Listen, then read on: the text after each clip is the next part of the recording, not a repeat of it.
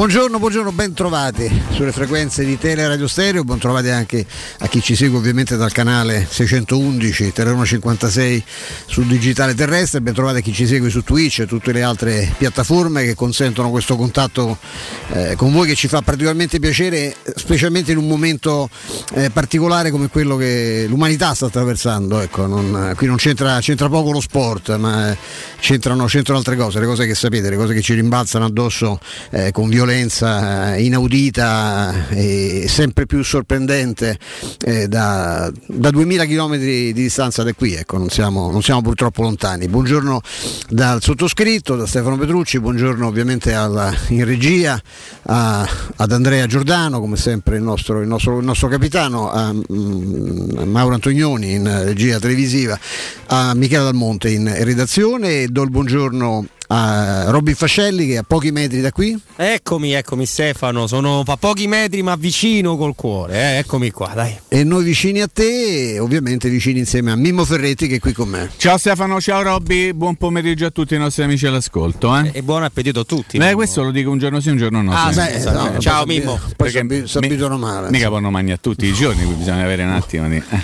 dai. Insomma, mm, io faccio parlare a voi oggi perché insomma, vengo da una, una mattinata mo- molto complicata e devo dire che poi insomma, i discorsi che anche oggi no, eh, vi riproporremo in questa duplice pista, no? da un lato quello che è il nostro core business, quello che ci, ci interessa, quello che ci, ci, prova ogni tanto a farci rilassare, la Roma recentemente più che farci rilassare ci ha, ci ha, ci ha, ha turbati, eh, però insomma, rispetto a tutto quello che succede in un altro angolo dell'Europa penso che sia comunque uno scherzo, anche, anche, i momenti peggiori della Roma non sono ovviamente paragonabili neanche a un attimo di quello, di quello che accade eh, in, in, Ucraina. Eh, io non so se sono più turbato dal, dall'idea, io so, sono favorevole come sapete, credo molto nella Cabala credo molto nella regola dei grandi numeri, insomma non, non è che mi tranquillizza molto conoscendo anche la Roma, devo dire, devo essere onesto, e conoscendo anche l'Atalanta, perché no che la, questa partita tra 48 ore, no? la vada a dirigere un, un arbitro con il quale non, la Roma non vince da tre anni,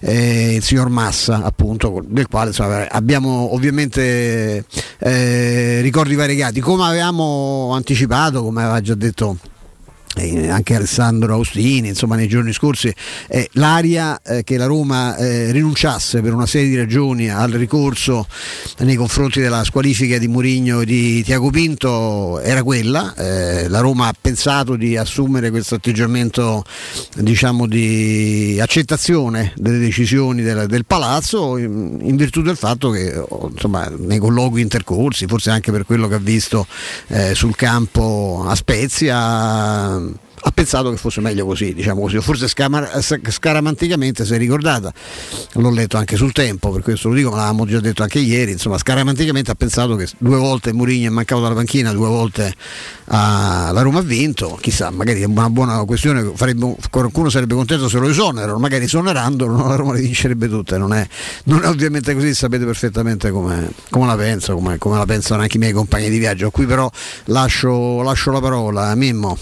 No, dunque Dunque, sì, facendo un po' il riassunto delle ultime cose, le, nelle ultime 24 ore diciamo, le notizie sono state un pochino queste, no? Stefano, ma, la mancata presentazione del ricorso della Roma sia per Mourinho che per Tiago Pinto, tante ipotesi, anche l'ipotesi che io tengo sempre in considerazione che quando tu vai a fare un uh, ricorso per una squalifica esiste sempre il rischio che questa squalifica te la allungano e quindi è, bene stare come stiamo per dirlo in inglese e vediamo quello che succederà. È meglio non andare a sfrugugliare troppo la situazione, soprattutto quando c'è di mezzo la Roma. Ricordo ricorsi legati a Cassano qualche anno fa, Antonio Carlo Zaco qualche anno fa.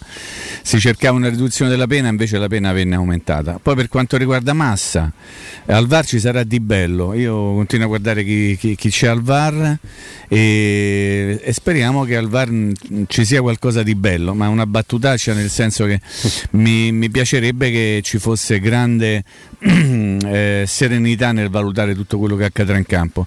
Sarà una partita molto complicata anche per l'Atalanta. E, e, niente, Mourinho ancora una volta non farà conferenza stampa. Ci, dovremo sforzarci nelle prossime ore di capire chi potrà andare in campo e abbiamo, avremo modo, tempo e maniera per farlo, sì.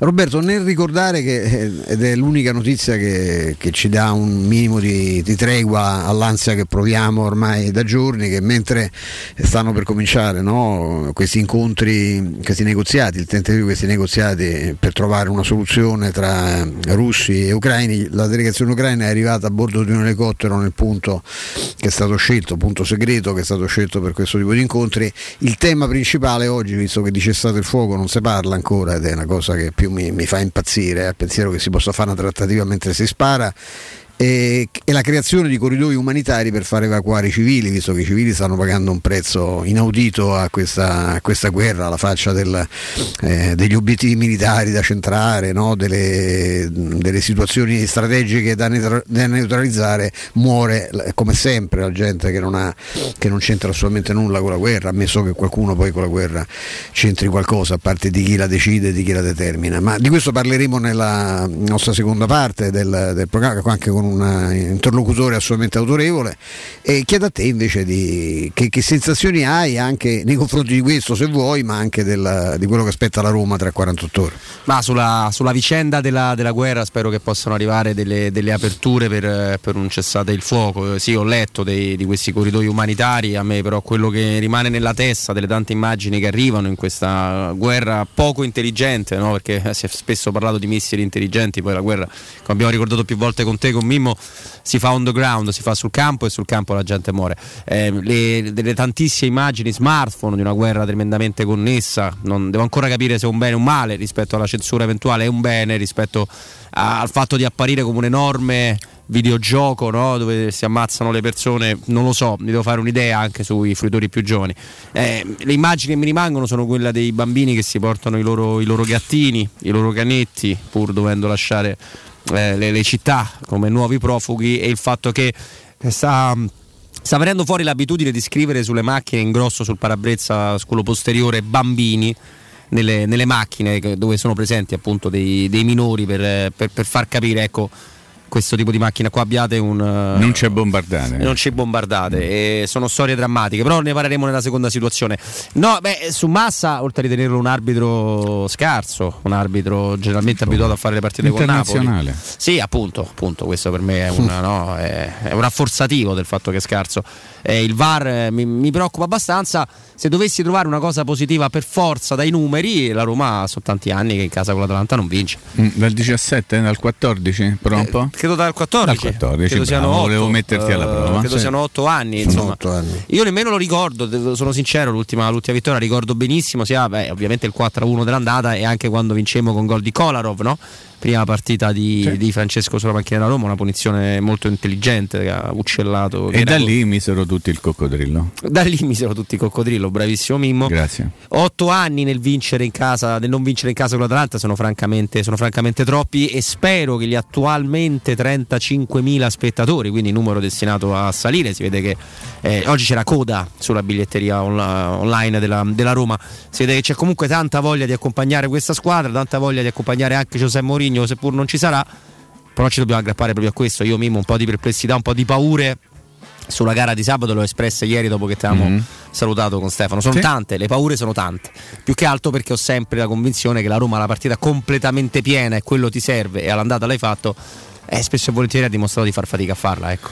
Sì, sarà interessante a margine della squalifica ormai confermata di Mourinho vedere perché sarà anche la prima volta di Mourinho squalificato ma allo stadio olimpico sì. e quindi sono curioso di vedere innanzitutto dove si piazzerà se, se, se la vedrà dal tunnel se andrà in in eh, tribuna, se invece avrà voglia di, di, fare una passeggiata da qualche altra parte. Eh, sono molto curioso di capire. Voi vi ricordate quella volta che Mourinho venne espulso allo Stadio Olimpico? Non si parlava di squalifica in quel caso di espulsione, si mise praticamente no, vicino al fossato, dietro la panchina a fare una sorta di show, te lo ricordi Robby come se stesse quasi per scavalcare, per imboccargli in campo e fu uno show anche quello praticamente, diede spettacolo anche in quella situazione. Però a dire di questo sono curioso di vedere che Roma farà. L'Atalanta è vero che non avrà eh, Toloi che sarà squalificato E, e però recupera Gem City e Demiral che a loro volta hanno scontato il turno di squalifica, insomma sarà un'Atalanta eh, probabilmente con più forza rispetto a quella che abbiamo visto nell'ultimo turno che ha massacrato la Sandoria. C'è questo dubbio legato a Malinowski perché vi ricorderete si è infortunato nella fase di riscaldamento della partita appunto di lunedì scorso e non è ancora chiaro se potrà andare in campo, però eh, ritengo che, che, l'Atalanta abbia una struttura di gioco e giocatori in grado di poter far bene anche con determinate assenze. Purtroppo anche tu ricorderai, no Robby, quella circostanza in cui l'Atalanta venne all'Olimpico con otto assenze, tutti a dire beh sarà una passeggiata, al primo tempo se non ricordo male 3-0 3-1 per loro. Quindi insomma 3 a 1 poi tre pari, credo fosse quella, no? con anche un errore di Schick che poteva clamorosamente creare il 4 strano, a 3. Vedi, strano che Schick ha fatto un errore strano, sì, nella Roma Però insomma, partita complicata, molto complicata. Ehm, perché si tratta di uno scontro diretto, se così vogliamo chiamarlo, anche se non per il vertice, ma per le posizioni europee della classifica. Vediamo quello che, che succederà innanzitutto in tema di formazione, non Robby, capire ad esempio se Zagnolo partirà dal primo minuto e, e, e, quindi se ci sarà un sistema di gioco al, diverso rispetto a quello che era stato proposto da Mourinho in apertura di partita in casa della Spezia, no? E quindi capire tante cose, insomma c'è ancora un Ho una curiosità poi ragionare. su quello Mimmo, sì. eh, una curiosità perché ovviamente si balla dalla difesa a tre e la, la, la possibilità di, di, vedere uno schema appunto simile come dicevi all'ultima trasferta o se invece fai quella sorta di 4-3-2-1 1 allora lì Zagnolo ce lo, metti, ce lo, metti, per forza ma io mi auguro che Zagnolo a prescindere giochi però se c'è una reale discussione sul sistema di gioco per me dovrebbe vertire su cosa è meglio nel contrasto all'Atalanta perché chiaramente l'Atalanta è una squadra che va molto sulle corsie laterali e che mm.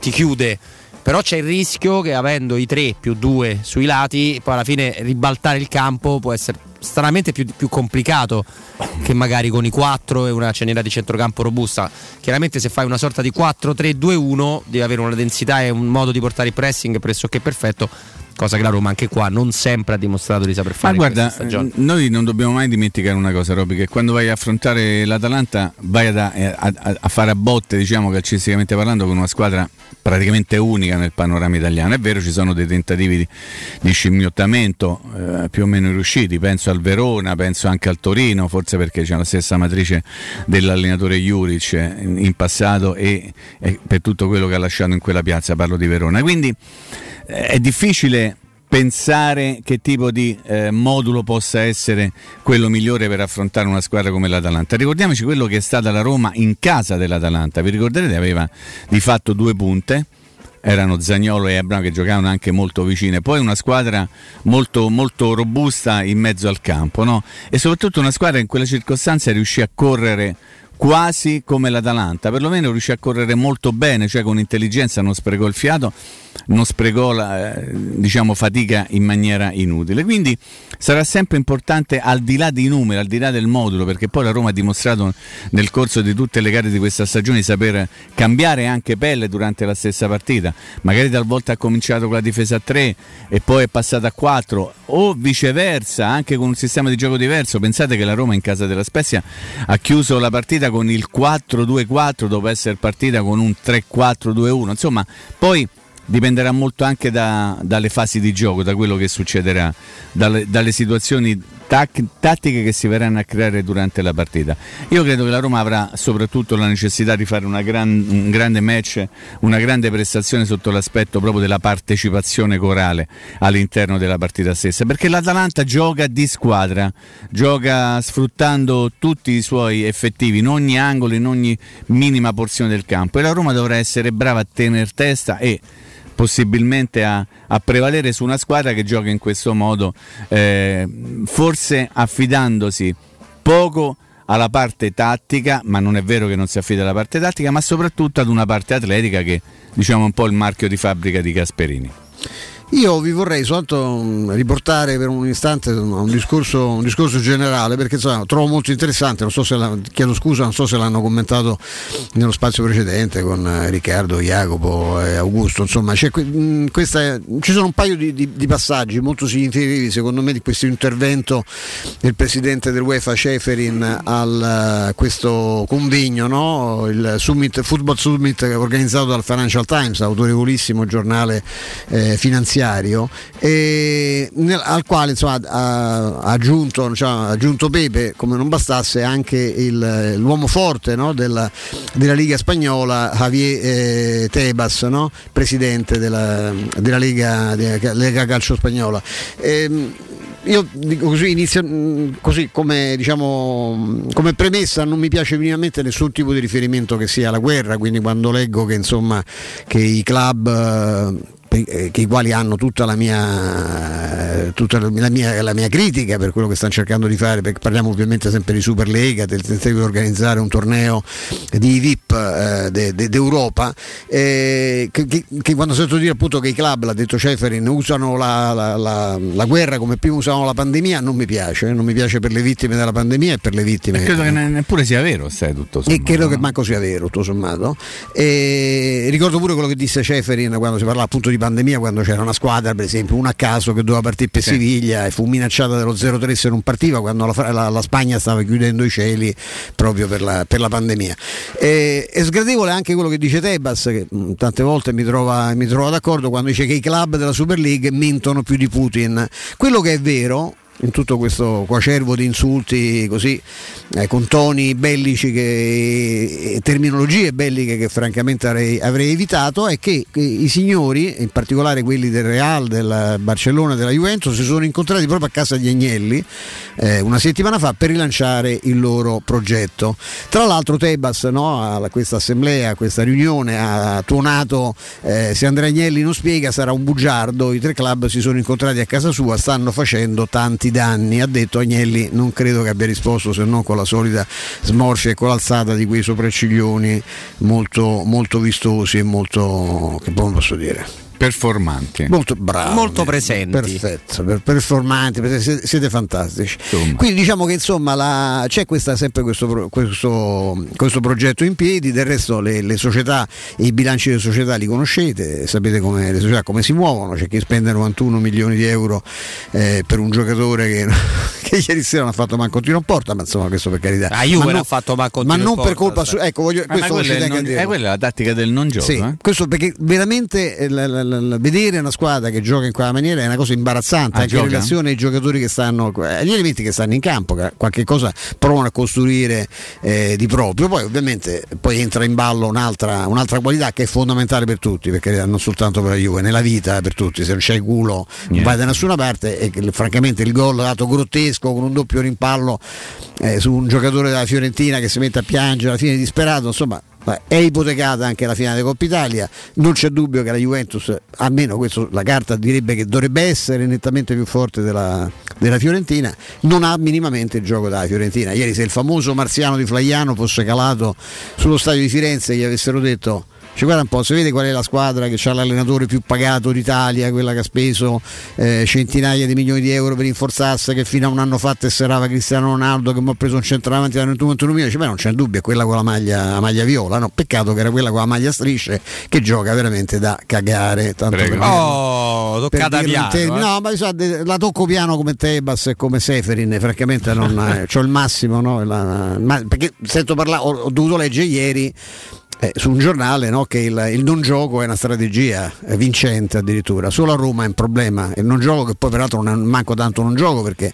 io ricordo molto più belle partite della Roma di Murigno che non della Juventus di Allegri di quest'anno, però non, eh, non, non, so, se si può, non so se si può ancora dire quanti soprattutto mi stanno, mi stanno a sentire.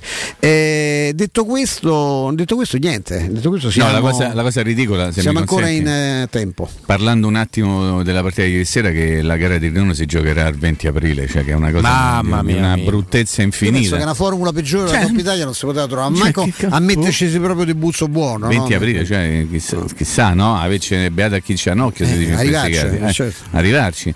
Però insomma Capitò anche a noi una cosa simile, ricordi? Mimmo? Sì, assolutamente quando ancora la Roma non si faceva buttare fuori dalla Coppa Italia in maniera praticamente immediata. Sì, sì, me lo ricordo perfettamente e devo dire che, che questa formula fa abbastanza schifo, però di- dirlo adesso che tu sei fuori ovviamente potresti fare quello che sta rosicando, in realtà rosico, lo dico in maniera piuttosto aperta perché eh, la Coppa Italia insomma, rappresenta sempre un obiettivo stagionale per come la vedo io.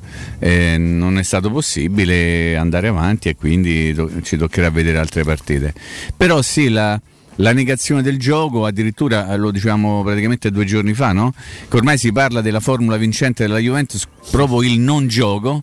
E io impazzisco, eh, anche se rispetto profondamente chi ha scritto questa cosa, però mh, mi piacerebbe che ogni tanto si dicesse che forse allora giocare bene non è così determinante per vincere le partite. Io sto perdendo la voce raccontandolo praticamente da sempre che l'importante è vincere e fare un gol più degli avversari, non conta giocare bene perché ci sono fior fior di squadre che giocano benissimo. La Fiorentina gioca benissimo, il Sassuolo gioca benissimo, l'Empoli quando gira gioca benissimo. Dove stanno? Stanno tutti a metà classifica e non vinceranno mai una fava. Questo è il punto, conta vincere le partite. Quindi la linea editoriale della Juventus, parlo però ovviamente di calcio, è una linea che poi paga.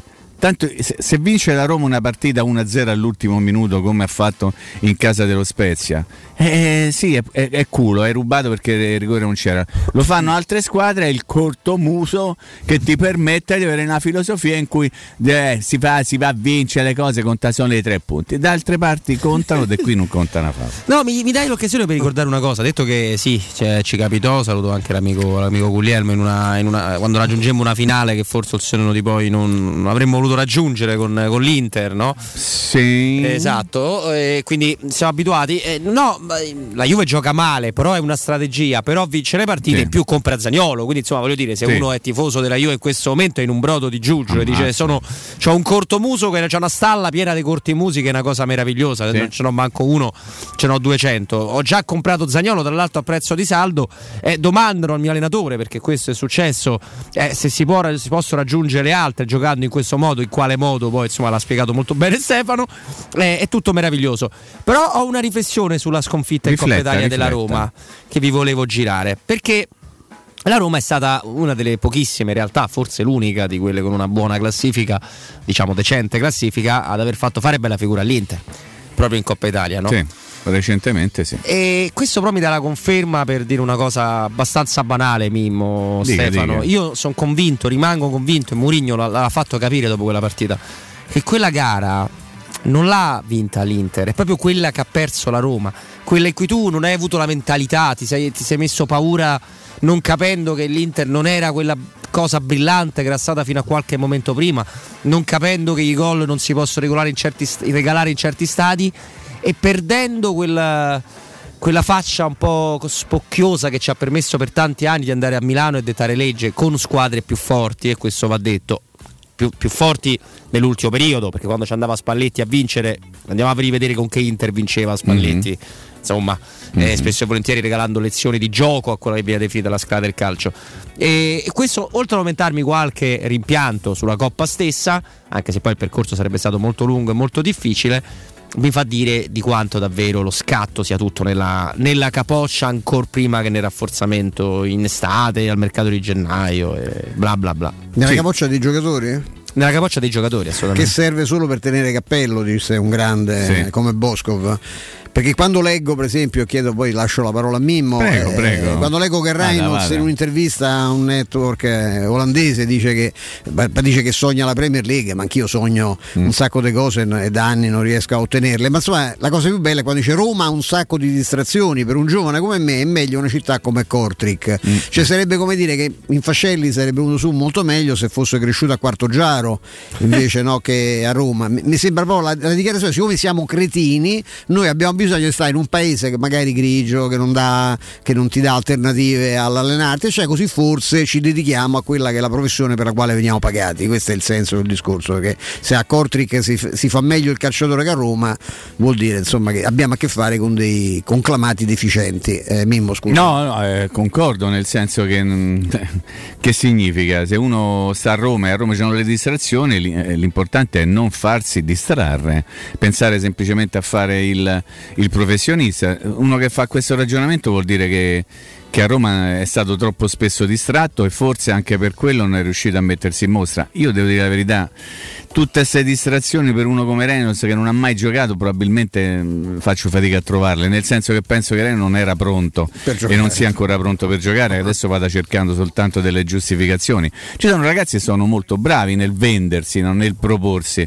Eh, Villar no? si parla tanto di Villar. 9 minuti. 9 minuti ha fatto al Getafe. Quando è andato via da qua sembrava che fosse andato via un mix fra Sciavi, Iniesta e Busquets. Ci metto dentro tutti e tre. In realtà poi vanno da altre parti parte non giocano mai e qualcuno diceva guardate che le cose più belle Vigliarda a queste parti le ha fatte su Twitter a partire da un anno a questa parte perché a un certo momento era eh, Paolo Fonseca che salutiamo ovviamente al quale vogliamo sempre bene li ha preferito in maniera netta e stabile Darbo. Darbo non riesce nemmeno a fare il, la riserva della riserva nella Roma figuratevi Vigliar e stiamo parlando di due allenatori diversi quindi probabilmente c'è un problema alla base. Il problema siamo noi però Stefano fammelo dire il problema in relazione proprio a questo caso, tra virgolette, via siamo noi, io per primo. Se voi volete a, a, a, abbracciatemi e venite con me, ma in realtà il problema sono io perché è bastato che facesse una mezza finta, un mezzo tulle, un mezzo sombrero e Vigliere era diventato improvvisamente veramente il più forte centrocampista giovane del calcio europeo. Anche per colpa mia, perché magari ho detto ammazza quanto è forte Vigliare dopo averla visto la prima volta. La seconda magari ho detto mm, fammo rivedere una terza.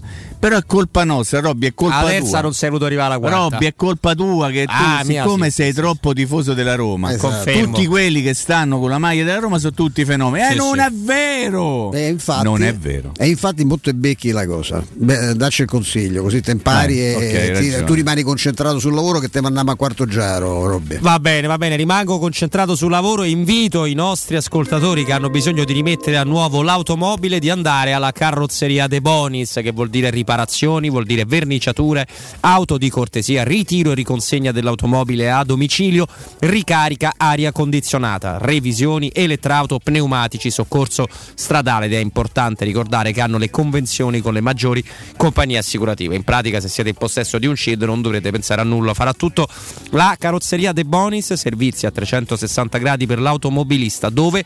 In via Zoe Fontana 212, uscita 13 Tiburtina del raccordo.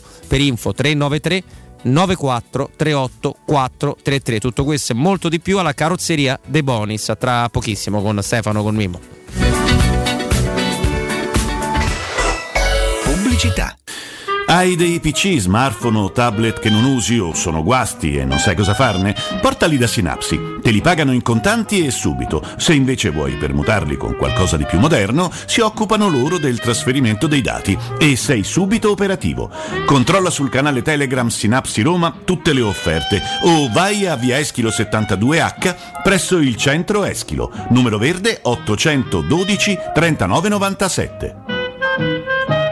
Vuoi cambiare il colore alla tua auto, ai tuoi cerchioni o alla tua moto? Da Max Deep Skin ora è possibile in solo 48 ore attraverso un'innovativa vernice spray che si amalgama come un adesivo indistruttibile, non rovinando il colore originale. E se un giorno decidi nuovamente di cambiare, il tutto viene rimosso come fosse un adesivo. Contatta subito Max Deep Skin al 342 30 35 085 o consulta la pagina Facebook Max Deep Skin. 3P Ceramiche ha tutto quello che hai sempre desiderato per valorizzare la tua casa. Pavimenti, rivestimenti, parquet, cucine e arredo 3, Scavolini, Ernesto Meda. Arredo per zona giorno, notte, giardino e pergotelle. E puoi avere lo sconto in fattura del 50% o il bonus mobili. 3P Ceramiche. In via della Maglianella 131 e in via Appia Nuova 1240B. Info su 3pceramiche.it. Devi vendere o comprare? Non ti accontentare. Scegli Roma Immobiliare. L'acquisto o la vendita di una casa è una cosa seria. Roma Immobiliare, con la sua trentennale esperienza, ti dà la certezza di non correre rischi. Ti offre il suo esclusivo certificato di qualità dell'immobile, un eccellente marketing personalizzato per una vendita rapida e un'assistenza professionale per 10 anni. Chiamaci allo 06 397 387 90 o visita il sito romimmobiliare.it. Rita.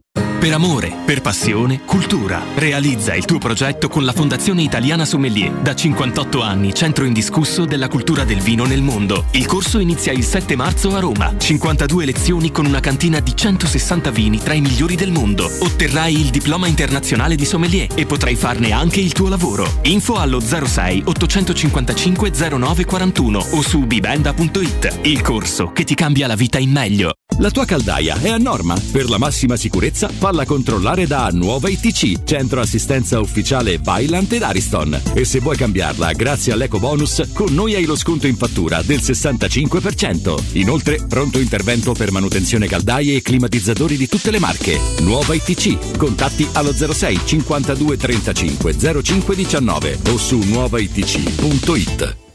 Plini e Gigliotti, a Roma, è leader nell'installazione di ganci di traino e vendita di rimorchi per auto. Da 50 anni è sinonimo di innovazione, robustezza e affidabilità e azienda di riferimento per autofficine e concessionari in tutta Italia. Dal rimorchio per auto, al portabarca, al portabici, Plini e Gigliotti ha la soluzione adatta per qualsiasi veicolo, con una vasta scelta di ganci fissi, estraibili o verticali, a scomparsa totale. A Roma, in via dei Monti Tiburtini 400, punto di riferimento per installazione e collaudo ganci traino. Servizio chiavi in mano in giornata.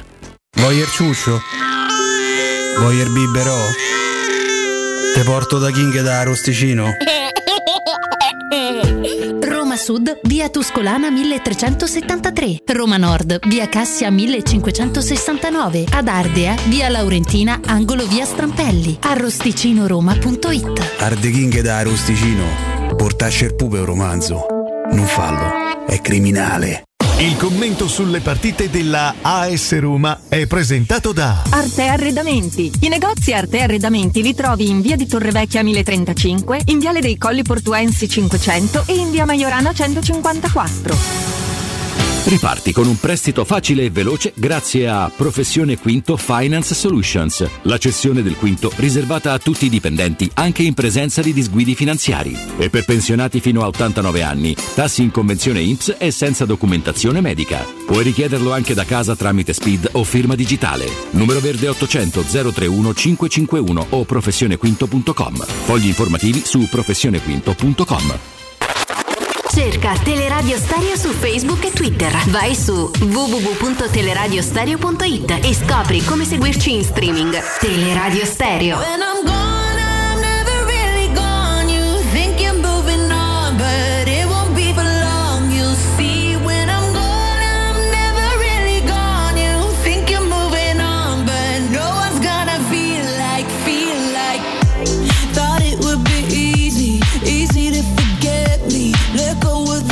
Tanto per toglierci qualunque dubbio, Putin eh, avrebbe appena detto a Macron continuiamo senza accettare compromessi. Mi pare che insomma sia proprio una linea da questo punto di vista, la coerenza di Putin sia assolutamente no, a prova, no, non posso dirla a prova di che, diciamo che, diciamo che è assolutamente totale, ecco, assoluto.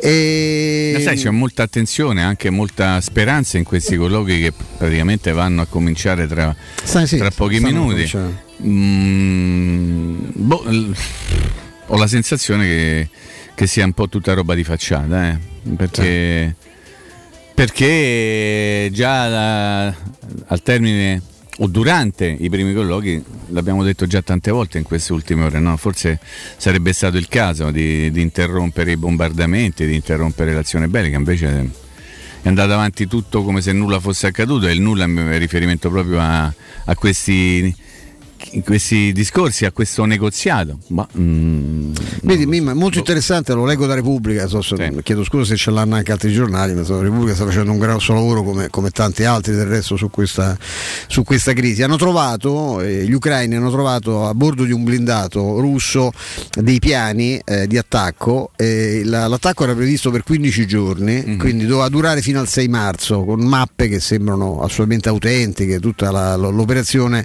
doveva svolgersi in due settimane, questo da una parte prova il convincimento dei russi che si sarebbe trattato una guerra lampo, quando si dice guerra lampo non so guerre che durano un'ora, sono guerre che durano qualche giorno. Ecco, loro pensavano un paio di settimane per mettere in ginocchio un paese nel quale erano convinti di essere accolti come liberatori, no?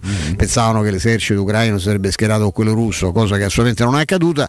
Quindi questo consolapoco non, non, non possiamo pensare che il 6 marzo, quindi tra pochi giorni, finirà l'attacco perché evidentemente Mosca ha già dovuto cambiare notevolmente i suoi piani a fronte della, della resistenza che i- gli ucraini stanno eh, producendo con un orgoglio nazionalistico impressionante e anche con gli aiuti eh, che il resto dell'Europa gli ha, eh, gli ha fornito. Ehm, tornando faticosamente a, a parlare, a parlare di Roma, eh, vogliamo dire Robby Mimmo due parole su Mkhitaryan che Prego, eh, dopo quasi 100 partite in nazionale e oltre 32 gol mi pare quindi una cosa una media di un gol giocando quasi sempre da centrocampista e spesso in nazionale anche da regista come ha fatto negli ultimi tempi in Italia con grande nobiltà dice penso sia il momento giusto di mollare la nazionale anche per gli impegni che si fanno sempre più stressanti più frequenti e lui pensa di aver dato tutto quello che poteva.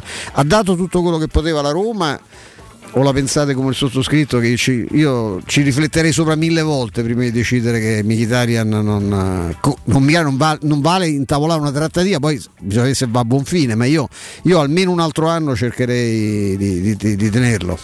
Ma molti hanno fatto l'equazione, dice così anche perché potrà rinnovare il contratto con la Roma, la Roma si è decisa, lui si è deciso anche perché lo, lo ripetiamo, partiva più da lui eh, questa eventuale voglia di continuare con la Roma che dalla Roma stessa, perché io l'ho fatto la domanda qualche settimana fa, no? quanto costa Mkhitaryan sul mercato? Giustamente Mimmo da vecchio, "Ah, qual è? Mi ha detto ma Mkhitaryan quale? Quello de- di qualche anno fa o quello eh, de- de- de- della Roma. Mkhitaryan, Mkhitaryan assoluto, va bene anche quello della Roma, anche con l'età che ha, 95 presenze, dicevi bene eh, Stefano, sicuramente lui mostra quella cosa che Reynolds non ha mostrato nell'intervista, no? di essere estremamente duttile, estremamente intelligente e di, e di capire i momenti, ascoltare il, il suo corpo. Io lo farei tutta la vita un altro anno con lui, eh, ma con tutto rispetto del calciatore armeno, proprio per la difficoltà di reperire uno che sa giocare lì, che sa giocare più avanti, che fa la seconda punta, che ha tiro, che ha disponibilità. Anche altri calciatori ce l'hanno della Roma, eh, parlo.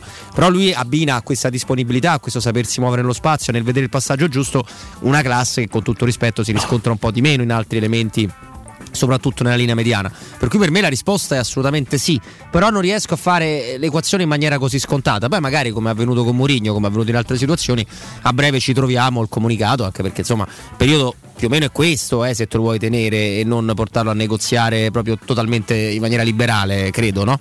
Non so Smimmo che Ma guarda, io faccio una riflessione un pochino più ampia. Quando c'è un calciatore che non è più giovanissimo e Mkhitaryan non è più giovanissimo, decide di eh, smettere con la prova nazionale, io penso, smette con la prova nazionale perché vuole dedicarsi al 100% al proprio club oppure perché non ce la fa più a giocare sia con il proprio club che eventualmente con la propria nazionale. Quindi questo dubbio io me lo porto dietro e, e lo estendo anche in questo caso a Mkhitaryan. Detto che ancora oggi, nonostante quello che è accaduto negli ultimi mesi, acquisti, cessioni, Mkhitaryan è sicuramente fra i migliori giocatori della Roma dal punto di vista tecnico. Io non voglio e non posso neppure dimenticare che comunque non è più giovanissimo al punto che, e qui mi riconduco a quello che ho detto prima, decide addirittura di lasciar perdere la nazionale. Servirà o servirebbe ancora uno come Mkhitaryan a Roma? Sì, il Mkhitaryan attuale sì, il Mkhitaryan che abbiamo visto fino a poche settimane fa, prima che andassi Eh, incontro ad un problema. brutto, brutto, sì. Esattamente, però, però si era ripreso, no, Ste? Poi ha avuto quel problema che sappiamo tutti, ma che non è mai stato confermato in maniera ufficiale perché io, noi rispettiamo la privacy di tutti, però già no? Eh, in casa dello Spezia la- io personalmente l'ho rivisto meglio dopo un avvio un pochino faticoso. La domanda è, riuscirà a mantenere questo ritmo, questo standard di gioco anche nella prossima stagione quando avrà un anno in più? Non lo so. Eh, dipende sempre, come diceva Stefano, ti metti al tavolo per, per per buttare giù una trattativa eh, bisogna vedere se poi trovi l'accordo. E non credo che eventualmente sarà facile trovare un accordo con Mkhitaryan perché se avesse voluto trovare un accordo con una certa facilità probabilmente l'avrebbe già fatto nell'estate scorsa quando ha rinnovato con la Roma ma solo per un anno. Riuscire a capire se è stata la Roma a dire sì resti ma per un anno oppure Mkhitaryan sì resto ma per un anno ancora non è chiarissimo. Ci sono varie ipotesi sotto questo aspetto e tutte sono buone. Quindi un giocatore come lui alla Roma farebbe ancora comodo, ma anche per il fatto di, di magari eh, il, discor- il vecchio discorso, i titolari oggi quando diventeranno riserve di domani forse sarà veramente una grande squadra. Questo non vuol dire che Mkhitaryan se resta dovrà fare la, ri- la riserva, però avere un calciatore come lui, se riuscirà a mantenere lo standard attuale, sarebbe sicuramente qualcosa in più per la squadra. Però ti aggiungo, no, mi- eh, Stefano, aggiungo una cosa su quello che ha detto Sì, Mimmo. certo. Eh, è vero che in una- nella nostra idea proprio ideale di, di vita, eh, Mkhitaryan dovrebbe- potrebbe essere la riserva di uno più giovane, eh, non per forza subito più pronto, ma su cui lavorare, su cui costruire il futuro che non puoi inevitabilmente costruire su di lui. Questo è vero e mi trovo d'accordo. Allo stesso tempo dico e chiedo a voi. Ma con le esigenze che ha la Roma, molto chiare, molto certificate dai registi, sono tutte cose che sapete. È, è- è lì che vogliamo sbrigarci a sostituire un tassello? Cioè forse la pezza del rinnovo di Mkhitaryan è una mossa intelligente per concentrarsi su altre cose e poi lo farai, ecco. Sì, beh, certo, fa parte di una strategia, no? Quindi tu dici, io ho bisogno innanzitutto di che cosa? Del giocatore X. Riguarda Mkhitaryan questo discorso? No, riguarda un altro giocatore con altre caratteristiche. Però intanto mi puntello, un quant- quantomeno sulla carta non peggioro, perché confermo uno tra i giocatori più bravi e poi vado alla ricerca del, del giocatore che maggiormente mi serve. Come strategia è una strategia corretta. Eh, resta- restano però due punti interrogativi. Trovare un eventuale accordo con il giocatore Mkhitaryan e capire se eh, la Roma ha intenzione di muoversi su più fronti oppure io i miei sforzi da un punto di vista economico li devo buttare tutti verso un obiettivo e forse per arrivarci devo forzatamente fare a meno anche di un rinnovo per un giocatore come Mkhitaryan che è comunque un rinnovo importante è un giocatore, sarebbe eh, certo, di certo non è roba de, la valutazione è de tutta mezzo lì, ecco. lui potrebbe intanto lui ha, sicuramente recuperato ammesso fosse così incrinato un rapporto solido con Murigno sta dimostrando una disponibilità straordinaria che uno che ha deciso comunque di andarsene comunque di tagliare la corda non dà quell'impegno anche per la paura di farsi male eventualmente no? Tu- tutto fa pensare che lui a lui l'idea di restare un'altra stagione almeno come Jolly eh, potrebbe piacere è chiaro come dice Mimmo bisogna fare valutazioni di carattere finanziario Mm, vi sentite a parte insomma eh, eh, Cristante nel bene e nel male è un giocatore che c'è un, un trato nel cuore, nel senso che sappiamo, io lo dico sempre che è un po' lo specchio dei problemi della Roma, un giocatore che sa essere molto importante, al punto che ormai sta stabilmente in nazionale da diverse, da diverse stagioni, poi però se deve essere titolare inamovibile è evidente che la Roma purtroppo galleggia quando va bene tra il sesto e il settimo posto, perché questi sono i livelli tecnici. Ecco, quindi facciamo gli auguri a Cristante per i suoi 27 anni, io mi sento di Auguri. fare gli auguri proprio non voglio di più, più calorosi, ma insomma molto molto sentito, un giocatore che è stato qui poco ma che c'è rimasto, immagino a tutti nel cuore, che, che è il nostro Rudiger, il biondino, il Biondino biondino di- di Stoccarda, di no? Stoccarda, sì. Ecco, è un giocatore pazzesco, Sì. anche a 29 anni, perché è un'età tra l'altro di, di maturità assoluta, non certo di vecchiaia. Allora, eh, sì, eh, ovviamente seguo il, il tuo esempio, faccio anche io gli auguri a Rudiger, il fatto che l'account della Roma abbia spedito appunto attraverso il diffusore tecnologico del social gli auguri a Rudiger vuol dire nulla, lo dico a beneficio di tutti coloro che probabilmente hanno detto allora hai visto ma siccome è scadenza di contratto lui ha rifiutato un rinnovo di contratto fino a questo momento con il Chelsea intorno ai 9 milioni di euro netti perché sta trattando con un altro club mi suggeriscono dalla regia il nome del Real Madrid. Sì, anche il Barcellona ci aveva pensato per una Real, cifra sì. superiore ai 9 milioni di euro netti l'anno quindi è un giocatore è un che vuole bene alla Roma. la io voglio bene a lui tu vuoi bene a Rudi tutti volevo bene a Rudi che tutti volevamo bene a Toni chiamatelo come vi pare ma diciamo tendo a pensare che non potrà più essere un giocatore in campo con la maglia della Roma. Io a Robby vorrei girare una domanda, ieri sentivo eh, Federico e gli altri dopo di noi, no? Mhm. Eh, rievocare teneramente una persona che ci manca a tutti, penso di poter dire che è il nostro grandissimo Ruggeri, no? È Massimo. dimenticato Massimo, è fantastico, che aveva questa, si divertiva ogni tanto a fare, dicevo io pongo la domanda, faccio la domanda cretina, me ne veniva Beh, una... però la cosa bella lui diceva che cretina, tanti invece Eh, no, fanno, fanno, i- domande cretine senza Eh, saperlo. no, no, pensando invece di fare delle domande intelligenti. Lui era un grande perché c'è un aggettivo, vabbè, un- insomma, un nomignolo, da fenomeno qual era? Era il Maradona del, del bridge, quindi aveva una, una capacità diciamo, intellettiva diversa rispetto alla media, un- il famoso QI, no? il quoziente eh, intelligenza nettamente superiore e si divertiva a fare la domanda cretina. La domanda cretina ti vorrei fare, dico, beh, potrebbe essere questa, ma poi potrebbe essere invece una domanda intelligente fatta da chissà quanti altri illustri colleghi che ti chiederebbero il prossimo anno se potessi schierare contemporaneamente due centrali del livello di Rudiger di Samuel, ti sentiresti più tranquillo?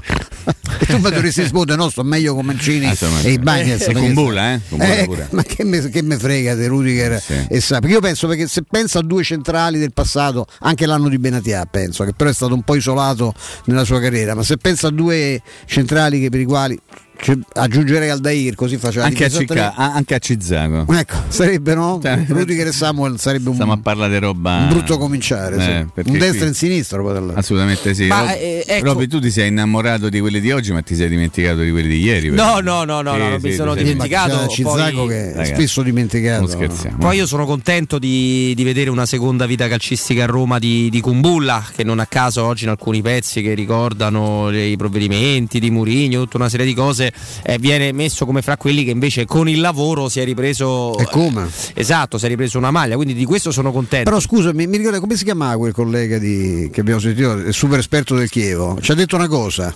Cioè, no, parte- del Verona, dell'Ellas, il De- grande. eh, come no, certo, vabbè. insomma, Delle- il eh, super- esatto, sì, no, che ho confuso, chi non c'entra niente. La- dell'Ellas dove vengono sia Lovato che gioca attualmente no, nella. Eh, lui ha detto Kumbulla è un'altra cosa. Eh. e Cumula ha detto, cioè, attenzione, ma proprio a livello di testa è un ragazzo di un'intelligenza Esatto. molto superiore alla media. No, no, eh, infatti eh, nella difesa della Roma io dico con Bulla continua a puntarci perché può crescere, magari ha bisogno di fare più partite, lo sta dimostrando. E Smalling è il più forte di tutti e questo fa capire pure no, alcune cose. Eh, c'è Mancini che è il grande interrogativo. In questo momento lascio fuori Bagnets perché è un infortunio abbastanza rognoso. C'è Mancini perché Mancini è sempre stato descritto ragazzo intelligente e si vede, ragazzo che apprende molto, si vede un po' meno. 11 cartellini gialli solo in Serie A, il record credo sia di 16, quindi Sì. insomma può batterlo mh, tranquillamente, ammesso che sia un record da voler battere. Eh, mi preoccupa più quello e mi domando quanto ci sia anche del sistema in, in alcuni casi, no? quanto la Roma non sappia ancora fare delle cose che chiede Mourinho e quindi si fa semplicemente la, la scelta sbagliata. Però inizierei, visto che Samuel e Rudiger a giocare nella Roma non possono tornare, uno per età, uno per ingaggio, per tantissimi motivi, eh, neanche Zago, neanche Aldair, inizierei a cercarne uno bravo e mancino, perché la difesa di solo destri può creare qualche, qualche problema. C'è un bel mancinone che sta là e che ti apre il gioco dall'altra parte, per me serve. Comunque non è che è cretina la domanda e Stefano lo sa Mm. perfettamente, è che diventa cretina la risposta perché fa, va a confrontarsi con una rosa che da due o tre anni a questa parte è stata completamente depauperata a livello tecnico Sì. e in tutti i reparti, in tutti i In reparti. tutti, è vero. Poi la difesa per me, sai, con eh, un, un centrocampo Gianluca Vighini, eh? ve, ve lo ricordo. Gianluca? Vighini di Telenuovo, Ah, Gianluca Vighini, come no? Di, Ah, di- bravo. che ci ha parlato Eh, dei, dei vari difensori del Verona. Eh, per cui per me la Roma ha, eh, per esempio, cioè in difesa la Roma ha materiale su cui lavorare, sia per gioventù, eh, l'abbiamo ricordato più volte, cioè è vero che li guardiamo oggi, ma tolto Smalling insieme eh, hanno pochissimi anni, no? Se, se- li andiamo a sommare, quindi si può lavorare sul futuro, lì serve esperienza, eh, forse neanche il grande nome. Noi un suggerimento, ma non a Tiago Pinto, proprio così nelle chiacchiere di mercato l'avevamo dato e prima che se ne accorgessero tutti quanti che, quelli del- su- sul Milan, no? che è Botman, Mm. che è un eh, difensore su cui io scommetterei a... Come no. Poi Fa il bot, ma quello qui? eh, quello fa il Botman Fa il Botman. abbastanza. No, ma eh, noi stiamo vedendo il eh, Varan, che è un difensore Sì. me- meraviglioso, eh, del Manchester United. ha vinto no? poco però. Eh. Ha vinto poco nel Real Madrid, Mm. sì. Eh, lo Anche stiamo... con la Francia. Esatto, anche con la Francia. Lo vediamo nello United e sembra in certe partite il cugino scemo di quello del, del Real. E allora qua torniamo sempre al solito discorso.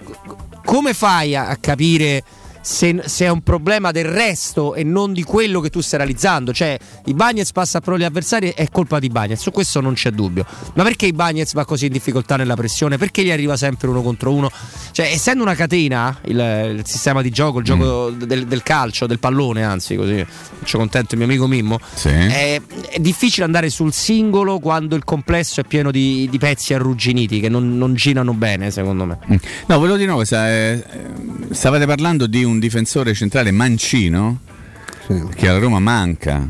E, e, Senesi è un calciatore del quale si parla sempre tanto in relazione alla Roma, è un difensore mancino. Però adesso faccio un po' lo, lo, lo sbruffoncello, no? soprattutto con Robby perché so quanto tu sei affezionato a questo giocatore, adesso ti faccio il nome e tu esploderai di gioia quando io ti farò questo nome, mm-hmm. che è in scadenza di contratto, cioè a fine di stagione sarà libero. Romagnoli, che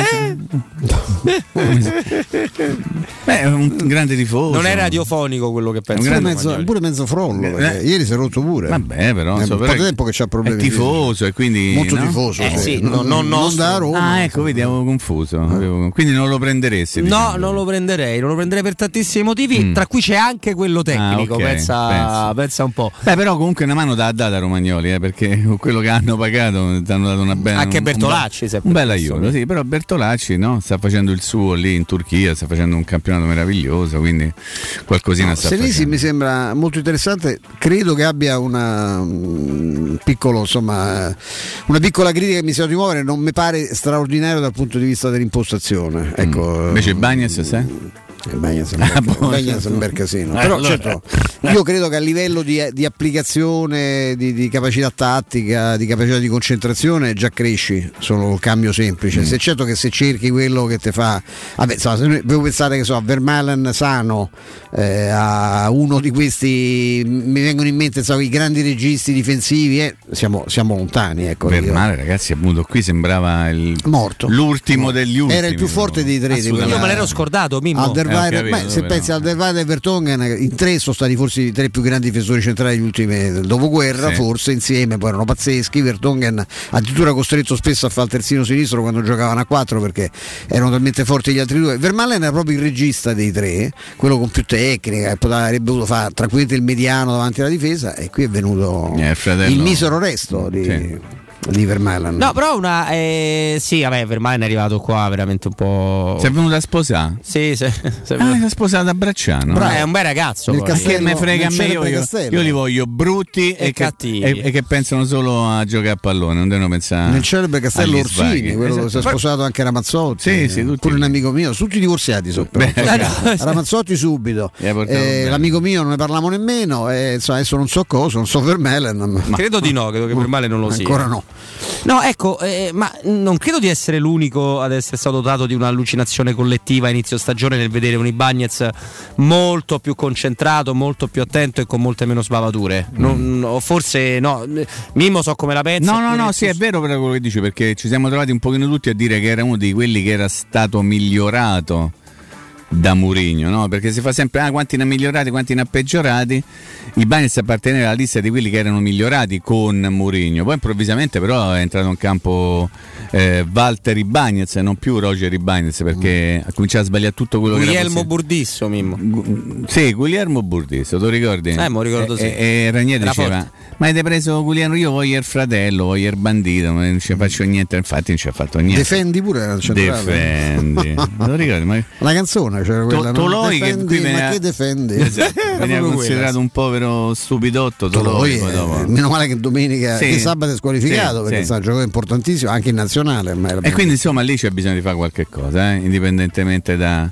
Ma insomma c'è bisogno di fare parecchio. Stamattina ho letto un pregevole pezzo del dottor Piero Torri, non so se conoscete, sì. sul romanista, che ha fatto il nome di un giocatore che a me piace da impazzire, quelli che se tu fai quel nome ti dicono ma di che sai a parlare? Un pochino come un centrocampista che milita in una squadra non esattamente di, di, di, prime posizioni in classifiche del campionato. Hai fatto un gran pezzo su Bellanova del Cagliari. Eh, ne parlavamo ieri con te. Che è, un, che è una delle tue segnalazioni prima poi dico anche l'altra no, vabbè, è in vetta a tutte le classifiche per recupero ah, palloni ah, allora la facciamo se no poi magari qualcuno arriva. Io parlo spesso con i miei amici Stefano e Robby di Lassan Koulibaly oh, applauso. Lo faccio il nome perché sennò arriva qualcuno che scopre la San bravi. Eccolo. Bravo Mimmo. Che? Ma Grazie. ce ne parla da mesi. Grazie Bassana Andreino. Koulibaly, eh? Eh, se- assolutamente sempre costantemente migliore in campo durante le partite salernitana esattamente il giocatore che manca alla Roma esattamente quello Mediano davanti alla difesa. esattamente no? ma che prendi la San Koulibaly che Sì, si- con la. C, C come Como eh? Sì, non sì. col capo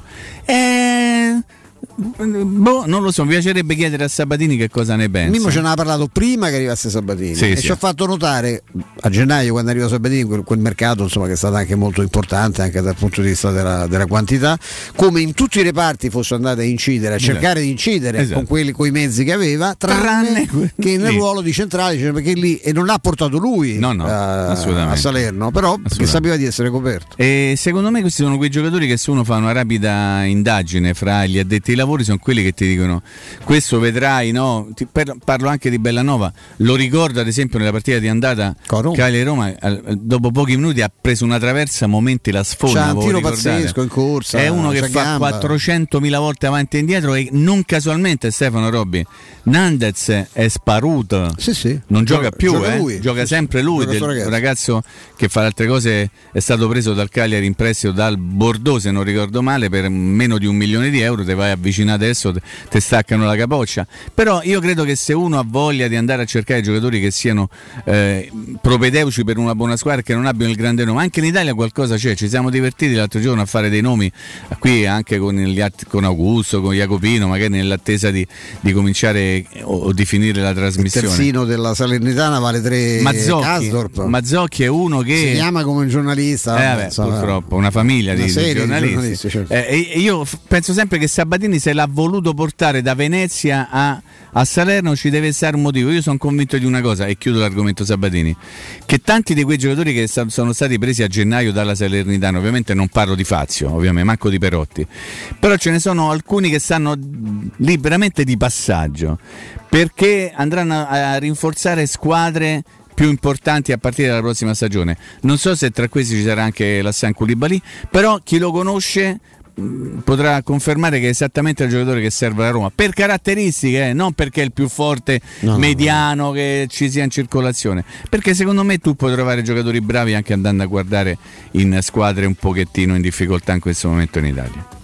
È vero, ieri appunto proprio Robin faceva vedere la classifica per cui è il primo per recupero palloni, Ah, straordinario nel tagliare le linee di passaggio avversarie, c'è esattamente quel mediano che tu non c'hai, perché la Roma, la Roma è perfetta, la Roma ideale dovrebbe avere un regista dinamico e capace di dare profondità e anche possibilmente un mediano che potesse fare quel lavoro. Una volta no, buttando lì dei nomi abbiamo detto un, non loro, un che sì, Sì. e un regista che potrebbe essere Giaga, ma c'è anche meglio di Giaga volendo, beh, certo. insomma, eh, non, non mettiamo limiti alla provvidenza, li metterà purtroppo qualcuno alle tasche eh, dei Fritkin. Io credo, caro Robby, che tu abbia un ricordo no? a Sì, questo sì. punto, poi lasceremo lo studio al, al GR che mi si chiama Mimmo. Quella notizia che leggo lì, Roma opera 51 volte spacciandosi per il padre primario, ma non è neppure laureato. Io Beh, quando- meno male, pensa quando alla leggo una cosa del genere- 50 Vabbè, però sono andate bene, eh. No, però, però no, Robby, guarda, su queste cose non si scherza. No, ho capito, mi- la sua ironia cruda. Su queste cose non si Cioè, tu vieni a sapere che un te, un tuo parente, un tuo- una persona alla quale vuoi veramente bene è stata operata da qualcuno che non- non è nemmeno medico. Non mi di far nome Ma del non padre faccio che è tra l'altro uno straordinario non facciamo nomi. è uno straordinario medico chirurgo famosissimo del, del San Filippo Neri questo possiamo, possiamo Sì. dirlo Beh, c'è su tutti i giornali. Sì, quindi. sì, c'è la, appunto dice che questo ragazzo dell'85, figlio appunto del, del- un primario urologo, quindi insomma pensate interventi anche per noi maschietti no? particolarmente, eh. particolarmente Fastidiosi. eh, fastidiosi, ha operato 51 volte e addirittura poi c'è una serie di evidenti, no? di una partecipazione gravissima da parte del resto del personale sanitario perché sulle cartelle cliniche veniva apposto soltanto il cognome eh, di famiglia, eh, che però peccato che il nome fosse un altro e che non fosse il padre e soprattutto questo non avesse, immagino che abbia, sia uno studente di medicina ma non, ha- non abbia certo preso la, preso la laurea questo, questo di- insomma è una, è una storia veramente eh, molto molto triste, molto brutta. Ehm, Robby tu hai questo ricordo e poi lasciamo lasciamo, lasciamo la linea GR. Assolutamente un, una cosa importante eh, perché Z-Screen fino a fine mese vi permette di avere tre vantaggi se, se, date opportunità a questo straordinario sistema di zanzariere. E quali sono? Intanto le detrazioni fiscali al 50%, le zanzariere Z-Screen sono fra le pochissime che permettono di recuperare il 50% della cifra in 10 anni. Poi c'è l'offerta dedicata a voi ascoltatori che si chiama Saldi Zanzariere, che è proprio un prezzo fatto ad hoc da Alberto, dallo staff di Z-Screen per voi e poi c'è in più un buono da 70 euro. Tutto questo con la garanzia soddisfatto o rimborsato. Quindi per usufruire di questi tre vantaggi le strade sono due, entrambe molto facili. Il numero verde 800 196 866, quindi 800 196 866 oppure il sito zanzaroma.it. Eh, visitando zanzaroma.it dovete lasciare i vostri contatti e lo staff di Z-Screen ti Z-Screen, la super zanzariera con un super servizio e una super garanzia. Come detto da Stefano, cediamo lo studio al GR, poi torniamo con Mimmo Stefano, appunto, il sottoscritto è un ospite, dai. Pubblicità. Se ami la carne quanto noi, adorerai Arabracis. Steakhouse e American Barbecue. Golosi hamburger di scottuna o Black Angus. Barbecue con New York pastrami, ribs e altre specialità con cottura low and slow. Un'accuratissima selezione di carni di altissima qualità da tutto il mondo e primi romani fatti in casa. Arabracis. In via Cassia 1837. Info allo 06 80 07 1142. Arabracis. Il tempio della carne a Roma. Edgar Trasporti, trasporti internazionali, spedizioni via mare, via aerea, via terra, pratiche doganali import-export, magazzino doganale, deposito IVA. Edgar Trasporti è il tuo partner strategico perché ti accompagna e ti supporta in tutto il processo di spedizione. Edgar Trasporti si trova a Commerce City, dietro la nuova Fiera di Roma. Telefono 06 65 00 42 25. edgartrasporti.com Per la tua casa o per il tuo ambiente di lavoro, la Global Service Ambiente è la tua certezza. Global Service Ambiente progetta insieme a te, realizza e mantiene il tuo spazio verde, cura il tuo trasloco, effettua il servizio di pulizia. Global Service Ambiente gestisce i tuoi rifiuti liberandoti da tutte le pratiche burocratiche. Si occupa del tuo impianto fognario. Chiama il numero verde 800 998 784 gsambiente.it. Global Service Ambiente lavora per te per rendere il tuo ambiente migliore. Il sistema costruttivo Brick è utile perché si movimenta facilmente, è utile perché consente i tempi certi di realizzazione, è utile perché si costruisce a secco ed offre le pareti pronte in 8 ore finite e tinteggiate, è utile perché è certificato per sostenere qualsiasi carico con qualsiasi sistema di fissaggio, è utile a tutti perché è un manufatto realizzato con una percentuale di polimeri provenienti da materie plastiche riciclate e quindi è utile all'ambiente.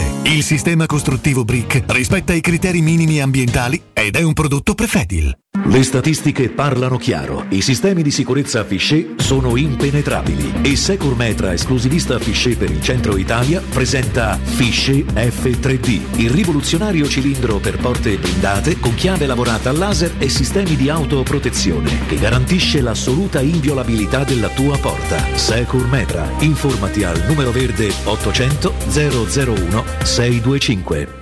La salute è la priorità. Con Corian Poliambulatori Lazio, la rete di assistenza dedicata alla tua salute, puoi contare su tecnologie per la prevenzione e la cura. Risonanza magnetica di ultima generazione, TAC, ecografie, mammografie, laboratorio analisi, ambulatori medici e fisioterapia. Direttore sanitario dottoressa Giovanna Orfei. Diversi centri ambulatoriali a Roma e nel Lazio. Per conoscere il centro più vicino a te, vai su poliambulatorilazio.it. Per il tuo ufficio, per la tua azienda, scegli Enjoymatic. Installazione di distributori automatici di ultima generazione di caffè, bevande calde, fredde e snack. Dispenser di acqua naturale e frizzante per ridurre l'utilizzo di plastica. Il tutto incomodato d'uso gratuito. Enjoymatic. Enjoy Life. Info al 392 504 9213 o su www.enjoymatic.it.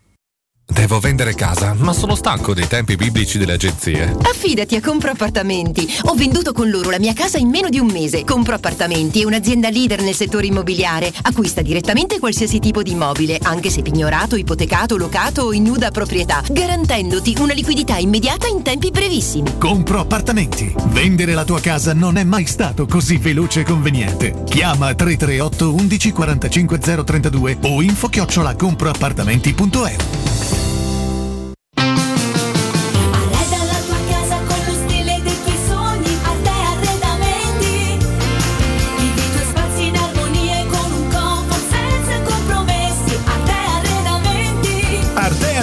A Roma lo trovi in via dei Colli Portuensi 500, in via di Torrevecchia 1035 e in via Quirino Maiorana 154. www.arteconlh.it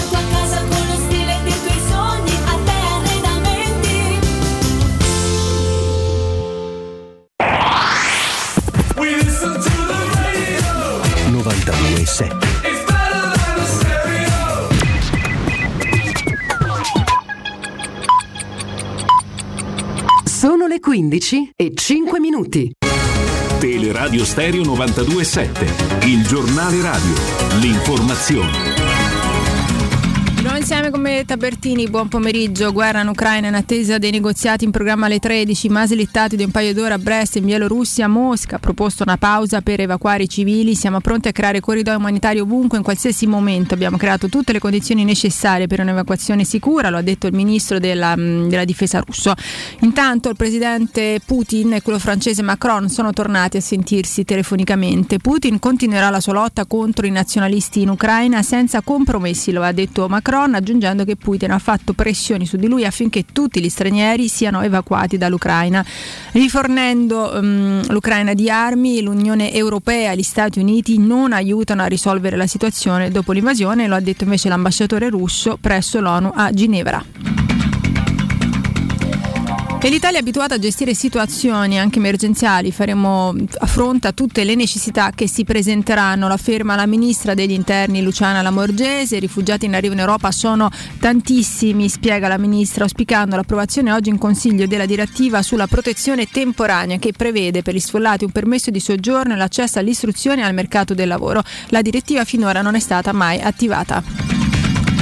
Rapina a mano armata all'ufficio postale, caccia al bandito travestito da operaio dell'AMA, l'uomo ha puntato la pistola contro i dipendenti delle poste a Fidene, li ha fatti inginocchiare e li ha tenuti sotto tiro finché non è scoccato l'orario di apertura automatica della cassaforte dalle quali ha prelevato 45.000 euro. È tutto per quanto mi riguarda, l'informazione torna alle 16 da parte di Benetta Bertino in saluto. Il giornale radio è a cura della redazione di Teleradio Stereo. Direttore responsabile Marco Fabriani.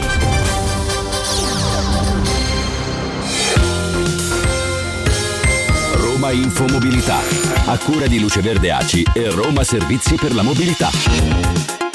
Sul raccordo anulare tra gli svincoli Pisane e Magliano in direzione Aurelia è chiusa una corsia per lavori di manutenzione. A Viale Parioli terminate le potature, riaperta la strada tra Piazza Santiago del Cile e Via Castellini. In Via Tiburtina senso unico alternato e traffico rallentato per lavori iniziati questa mattina all'altezza di Via del Frantoio. E dalle 15 manifestazioni in Viale Castro Pretorio davanti all'ambasciata della Federazione Russa, possibili chiusure al traffico.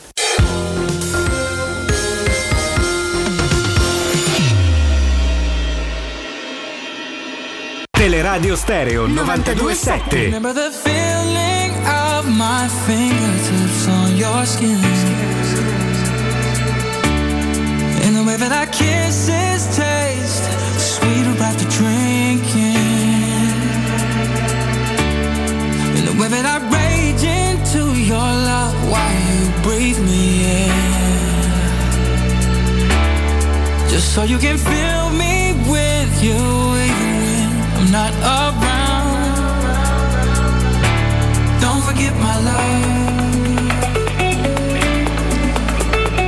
Eccoci, eccoci qui con voi, siamo sempre con, eh, con Mimmo Ferretti, ovviamente qui accanto Eccoci. a me, con Robby a pochi metri in un altro studio. Ma nel nostro cuore. Eccomi, eccomi, sempre sono di qua, più nel sono nostro qua. cuore e abbiamo un ospite graditissimo, un telecronista giovane, molto brillante di Dazon, Marco Calabresi. Ben trovato Marco.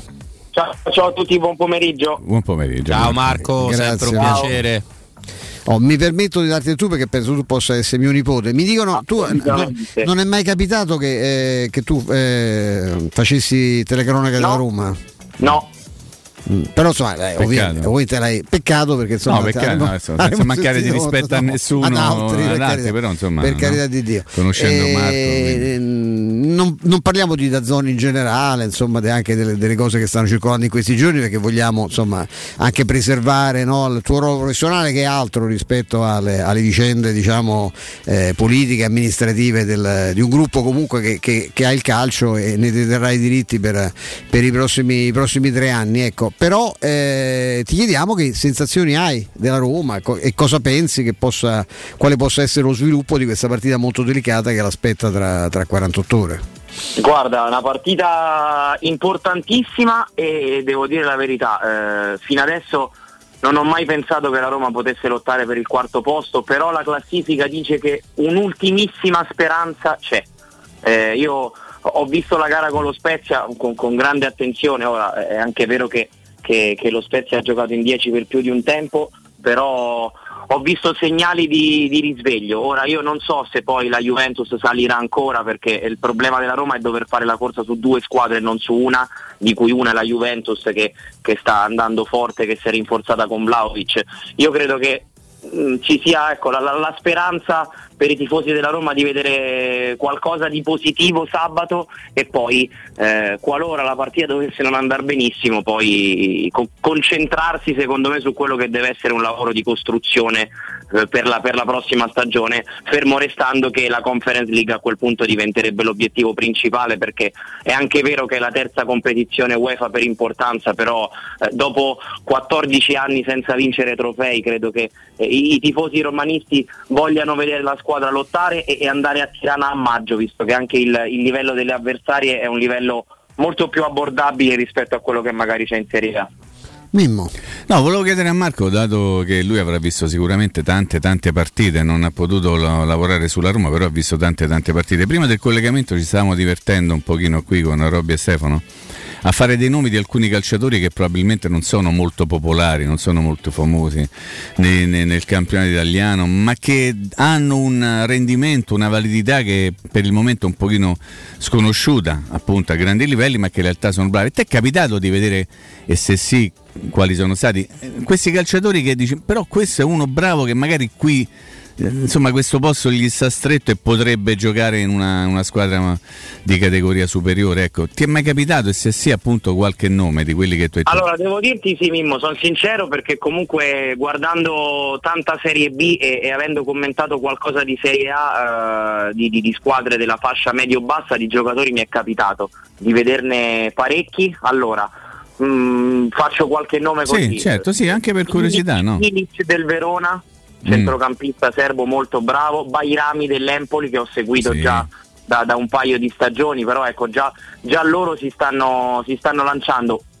Ultimamente sto vedendo molto bene Bellanova del Cagliari. Eh, perché- abbiamo parlato Tana, esattamente dieci bravo minuti Marco. fa. Sì, Ecco. ne parlavo dieci minuti fa. Perché Era un giocatore che l'anno scorso giocava nel Pescara, ha avuto una stagione negativa come tutta quanta la squadra che poi è, è retrocessa. E onestamente sono sincero non mi aspettavo che potesse avere questo impatto sulla Serie A perché era un giocatore di cui si parlava tanto e bene all'epoca del settore giovanile del Milan. Poi Sì, eh, sì. lui andò, andò al Bordeaux Sì, eh, perché se non sbaglio non rinnovò il contratto con il Milan e poi lo prese l'Atalanta. E, e devo dire che nelle ultime settimane ha avuto, ha avuto una grande crescita. Quindi mi viene in mente lui e parametrando anche il costo del cartellino credo che il Torino abbia fatto un grande affare con Ricci a 8 milioni di euro Eh beh, perché sì. però uno, già era un pochino un po' più, Più conosciuto, conosciuto, sì. diciamo Sì, no? sì, sì, sì, però ecco, considerando i soldi che girano, le commissioni monster ai procuratori e comunque eh, degli affari che vengono chiusi soprattutto dall'estero, spendendo tanto, vedere che eh, il Torino, comunque una squadra di fascia media, abbia preso un giocatore come Ricci a 8 milioni, quando io credo che tra un paio d'anni lo ritroveremo nelle squadre ancora più, più forti, eh, è stato un affare. Se poi devo scendere a squadre di categoria inferiore, ho letto nelle ultime ore che l'Inter avrebbe messo gli occhi su questo centrocampista del Lecce, Lecce, Ullman, sì, esatto. Eh, fortissimo, Sì. fortissimo, secondo me fortissimo, e un giocatore che da quando è arrivato in Italia credo abbia saltato forse una o due partite. Guarda, devo dire, ce ne sono di giocatori e mi fa piacere che, che le squadre eh, di, di- di altissima fascia si stiano interessando anche a giocatori o della Serie A medio-bassa o addirittura della Serie B. Mm, mi ha stupito eh, la, la velocità per esempio con cui la Juventus abbia chiuso la trattativa per Gatti, visto che è un giocatore che Difensore centrale del Frosinone, lo Esatto, Lo ricordiamo? scorso anno giocava in Serie C, mezza stagione in, in B e adesso eh, immagino che, che verrà portato a, a Torino il prossimo anno e dovrebbe essere un po' la continuità tra, tra Bonucci, Chiellini e comunque qualcosa di, di- di- di italiano proprio anche che possa magari far comodo alla nazionale. Eh, si parlava tantissimo, forse anche troppo, sono sincero, di Lucca, Sì. l'attaccante del Pisa, titoloni, eh, ottobre-novembre sembrava addirittura potesse rientrare nelle liste dei convocati di Mancini. Ecco, lui è, è quello che forse un po' l'ha sofferto questo- in questa improvvisa ribalta, tanto che non segna, se non sbaglio, da, da inizio ottobre e, il Pisa per provare ad andare in Serie A ha preso due giocatori più navigati, più esperti come Torregrossa e come, e come Pushkas. Però devo dire c'è materiale, c'è materiale, io mi auguro e chiudo che, che l'Italia possa andare al mondiale perché tutta questa, questa fascia di giocatori secondo me deve coltivare anche il sogno di giocare in nazionale, in una nazionale felice e non in una nazionale eh, che, che per due edizioni consecutive manca la qualificazione, perché da, da quello dipende tutta secondo me la, la sostenibilità proprio del sistema. Eh, Robby.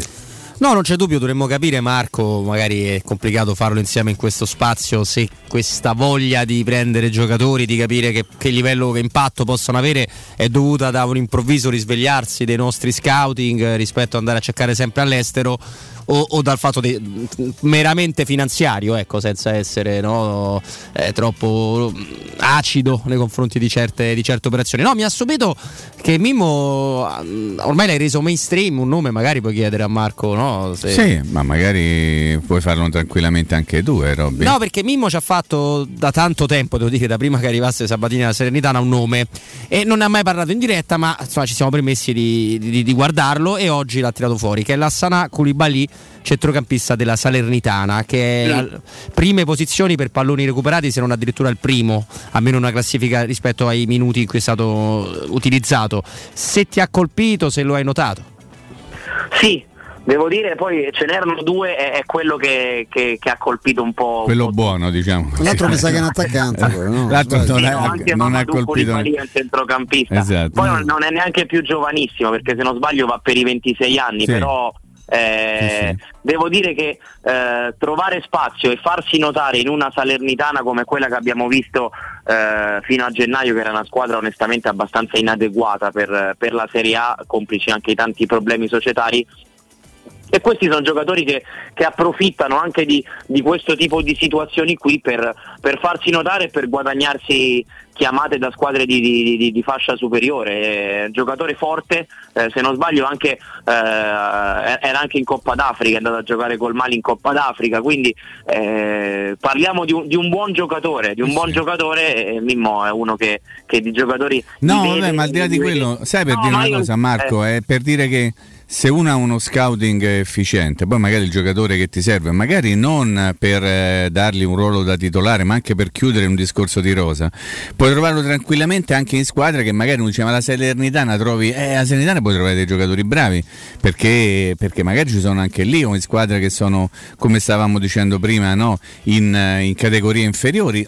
L'importante è sapere che cosa vai cercando e sapere poi a che cosa ti potrebbe servire un giocatore come quello. Bellanova, ad esempio, è ragazzo del 2000 che ma io sono pronto a scommettere che non giocherà mai nel Cagliari nella prossima stagione perché sicuramente è uno che merita un, un- una- un tentativo, una prova in una squadra più ambiziosa. Adesso io non so quale mh, potrebbe, cioè secondo me Bellanova è uno che nella rosa della Roma ci sarebbe benissimo per il ruolo che fa e per quello che ha dimostrato fino a questo momento. Ha mandato in panchina Nandez che fino a ieri era il giocatore più, più, no, più cercato del Cagliari. Ecco, semplicemente per fare un discorso legato appunto al valore dei giocatori che spesso e volentieri non è pari al- al- alla forza della squadra. Io penso che sì, giocava al Cesena, non lo conosceva nessuno, poi improvvisamente che sì è diventato un giocatore che rifiuta rinnovi di contratto milionari da parte del Milan perché c'è chi ne garantisce di più. Ecco, semplicemente la voglia e anche il piacere di andare a scoprire giocatori diversi, tra virgolette, ovviamente. Sì, devo dirti, guarda, secondo me è uno degli esempi migliori che- di, di scouting è quello che ha portato Beto a giocare nell'Udinese Ah, quest'anno. bravissimo. Giocatore bravissimo. totalmente sconosciuto, ma veramente, cioè che all'inizio poi per movenze pensi anche no, a Roma lo chiamano il classico cavallone, che, Sì, che gambe cavallone, lunghe, sì. falcata, Vero, vero. Invece cioè, io ti dico, eh, ero allo stadio, ho visto dal vivo Lazio Udinese, fa un gol e una falcata di 40-50 metri Mannaggia. che veramente lascia, lascia la, la scia davanti a Lazzari che non è proprio il giocatore più lento della Serie A. No, ma poi puoi capire il nostro dolore nel Il dolore di Ro- Robby affondare Robby si come un coltello male. caldo nel burro, la Eh. povera Lazio, cioè abbiamo sofferto tanto quel giorno. sì. L'ha seminato proprio, l'ha Sì. seminato proprio, quindi secondo me anche quello, l'Udinese è una di quelle squadre che per esempio fa impazzire i fantacalcisti perché ad agosto mh, porta sempre 7, 8, 9 giocatori nuovi completamente sconosciuti. E, e tra quelli si nasconde sempre il giocatore che poi eh, o prendendolo, parlando di fantacalcio ma anche vedendolo, vedendoli giocare giocatori che tu non sai neanche che ruolo hanno quando vengono ufficializzati e che poi nel giro di 10-20 giornate si fanno Beh, un pochino De. Paul, no? l'esempio Sì, più sì, sì, sì, ma recente. ce ne no? stanno tantissimi negli ultimi vent'anni l'Udinese ha tirato fuori una quantità di giocatori incredibile e poi non ci scordiamo che lo scouting ci ha avuto un po' di rallentamento diciamo da- negli ultimi due anni perché ovviamente non si sono giocate le competizioni classici sudamericani under 17 under 19 i viaggi, le restrizioni. Prima eh, lo scout, l'osservatore che andava a vedere i giocatori in Sud America o in Africa non si è potuto muovere quindi si è dovuto basare di nuovo su, su questi motori di ricerca de- video eh, appunto di scouting. Adesso secondo me è il momento buono per cominciare a tornare a vedere giocatori dal vivo perché c'è roba, cioè, credo che sia ancora, ancora il fiuto dei direttori sportivi, credo che possa fare la differenza in un momento in cui come dicevate i soldi sono, sono sempre di meno e ecco che sì lo vai a prendere a Cesena e adesso il Milan magari avrebbe potuto monetizzare, forse lo perderà a zero ma soltanto perché è un giocatore che magari troverà chi lo ricopre di soldi da un'altra parte. Io Marco, un- per quanto mi riguarda ho un'ultima curiosità che riguarda, ti sei già espresso sui progressi che avrebbe mostrato, eh, avuto- abbiamo avuto noi, anche noi questa sensazione, la Roma eh, nell'ultima partita, anche se vinta soltanto dopo 100 minuti e l'Atalanta viene da una vittoria molto importante, andata bene in Coppa eh, contro un avversario complicato ma non impossibile, quello come l'Olimpia Costa è andata molto bene con la, la Sampdoria o quello, quello che ne resta quest'anno. Ecco che partita pensi che ci sarà e quali saranno rispettivamente i pericoli da- maggiori per le due squadre? Ma eh, allora l'Atalanta è una squadra imprevedibile, una squadra che in trasferta gioca meglio. Onestamente non mi sono spiegato il perché, eh, perché è una squadra che fuori casa veramente a volte è invadente nelle, nelle metà campo avversarie, avranno diverse assenze, però ecco, per esempio io un giocatore ehm, sempre arrivato tramite scouting o comunque visto all'estero in Olanda è Cop Mainers, un giocatore del 98 che ha un fisico mostruoso e lo, e lo abbina a una tecnica superiore alla media, per me quello è, è il pericolo numero uno più anche di, di, di Pasalic, eh, più di Boga eventualmente. Eh, la Roma dove può vincerla? Sicuramente Sicuramente ho visto un Zaniolo, a, a parte i segni in faccia, eh, ho- l'ho visto in crescita e secondo me eh, è, è il suo momento, cioè arrivando alla fine della stagione, in un momento in cui poi magari tra 15 giorni avremo le convocazioni di Mancini, cioè deve trovare anche lui una, una extra motivazione. Poi eh, credo che la Roma potrà provare a vincerla con... con la grinta e andando ad attaccare l'Atalanta. Ora non so quante energia avrà la squadra di Murigno, però è chiaro che se tu l'Atalanta la vai a pressare, vai ad aggredirla, è una squadra che può andare in difficoltà. Se è una squadra che invece se, se tu la aspetti e la fai giocare con, con verticalità e con tre passaggi va in porta, la vedo molto dura. Però ecco, può essere l'ultimo, l'ultimo snodo della stagione perché se, se dovesse uscire un risultato negativo credo che concentrarsi su- su- sulla, sulla conference sia anche la cosa più semplice, perché poi eh, sappiamo bene che anche vincendo un trofeo, arrivando in finale in un- una competizione senza squadroni, mm, la- stagione verrebbe salvata e tutto avrebbe anche un, un sapore diverso in vista di quello che poi dovrà essere il vero primo anno di Mourinho, perché quest'anno lui ha, ha ereditato una, una situazione onestamente complicata. Il vero primo anno di Mourinho è il prossimo, se poi in questo di riscaldamento, diciamo così, riesce a fare qualcosa di buono, forse anche un po' meglio di quello che si è visto finora, male non sarebbe. Assolutamente sì, d'accordo. Robby? No, è vero, è vero quello che dici Marco, però poi lì entriamo sempre nel- nell'idea di cosa vuol dire giocare bene, cosa vuol dire giocare male, cioè la Juventus tu prima giustamente l'ha definita in ascesa, ieri fa una partita eh, che non si può guardare, ecco Mm. lo diciamo proprio tranquillamente, eppure la vince. Eh, la Roma sicuramente è la seconda squadra de- de- della Serie A a tirare di più in porta, è stata la prima per tanto tempo ed è nelle prime 5 se non sbaglio a livello, a livello europeo. Quindi non credo che il problema sia tanto quello, credo che Mourinho debba lavorare su una- sulla vecchia, solita mentalità e sulle partite piene, cioè la Roma spesso va a folate, non è stato il caso di Spezia dove l'ha dominata tutta quanta, però nei momenti in cui non ha il controllo non ha proprio il controllo, non so se mi sono spiegato Marco, cioè i reparti si allungano, la squadra fa stupidaggini, non c'è la statistica su quanti gol abbia regalato la Roma, ma penso che sarebbe prima anche lì, caro Marco. Sì, sì, sì, ma infatti è, è un discorso di continuità sia nella stagione che nella singola partita. Mi viene in mente la follia del 3 a 4 con la Juventus, che secondo me è uno degli, è, uno, è forse il manifesto di tutto quello che non deve risuccedere da qui, da qui in eterno. Probabilmente risuccederà ancora perché di Roma Juventus 3 a 4 eh, la storia della Roma è piena.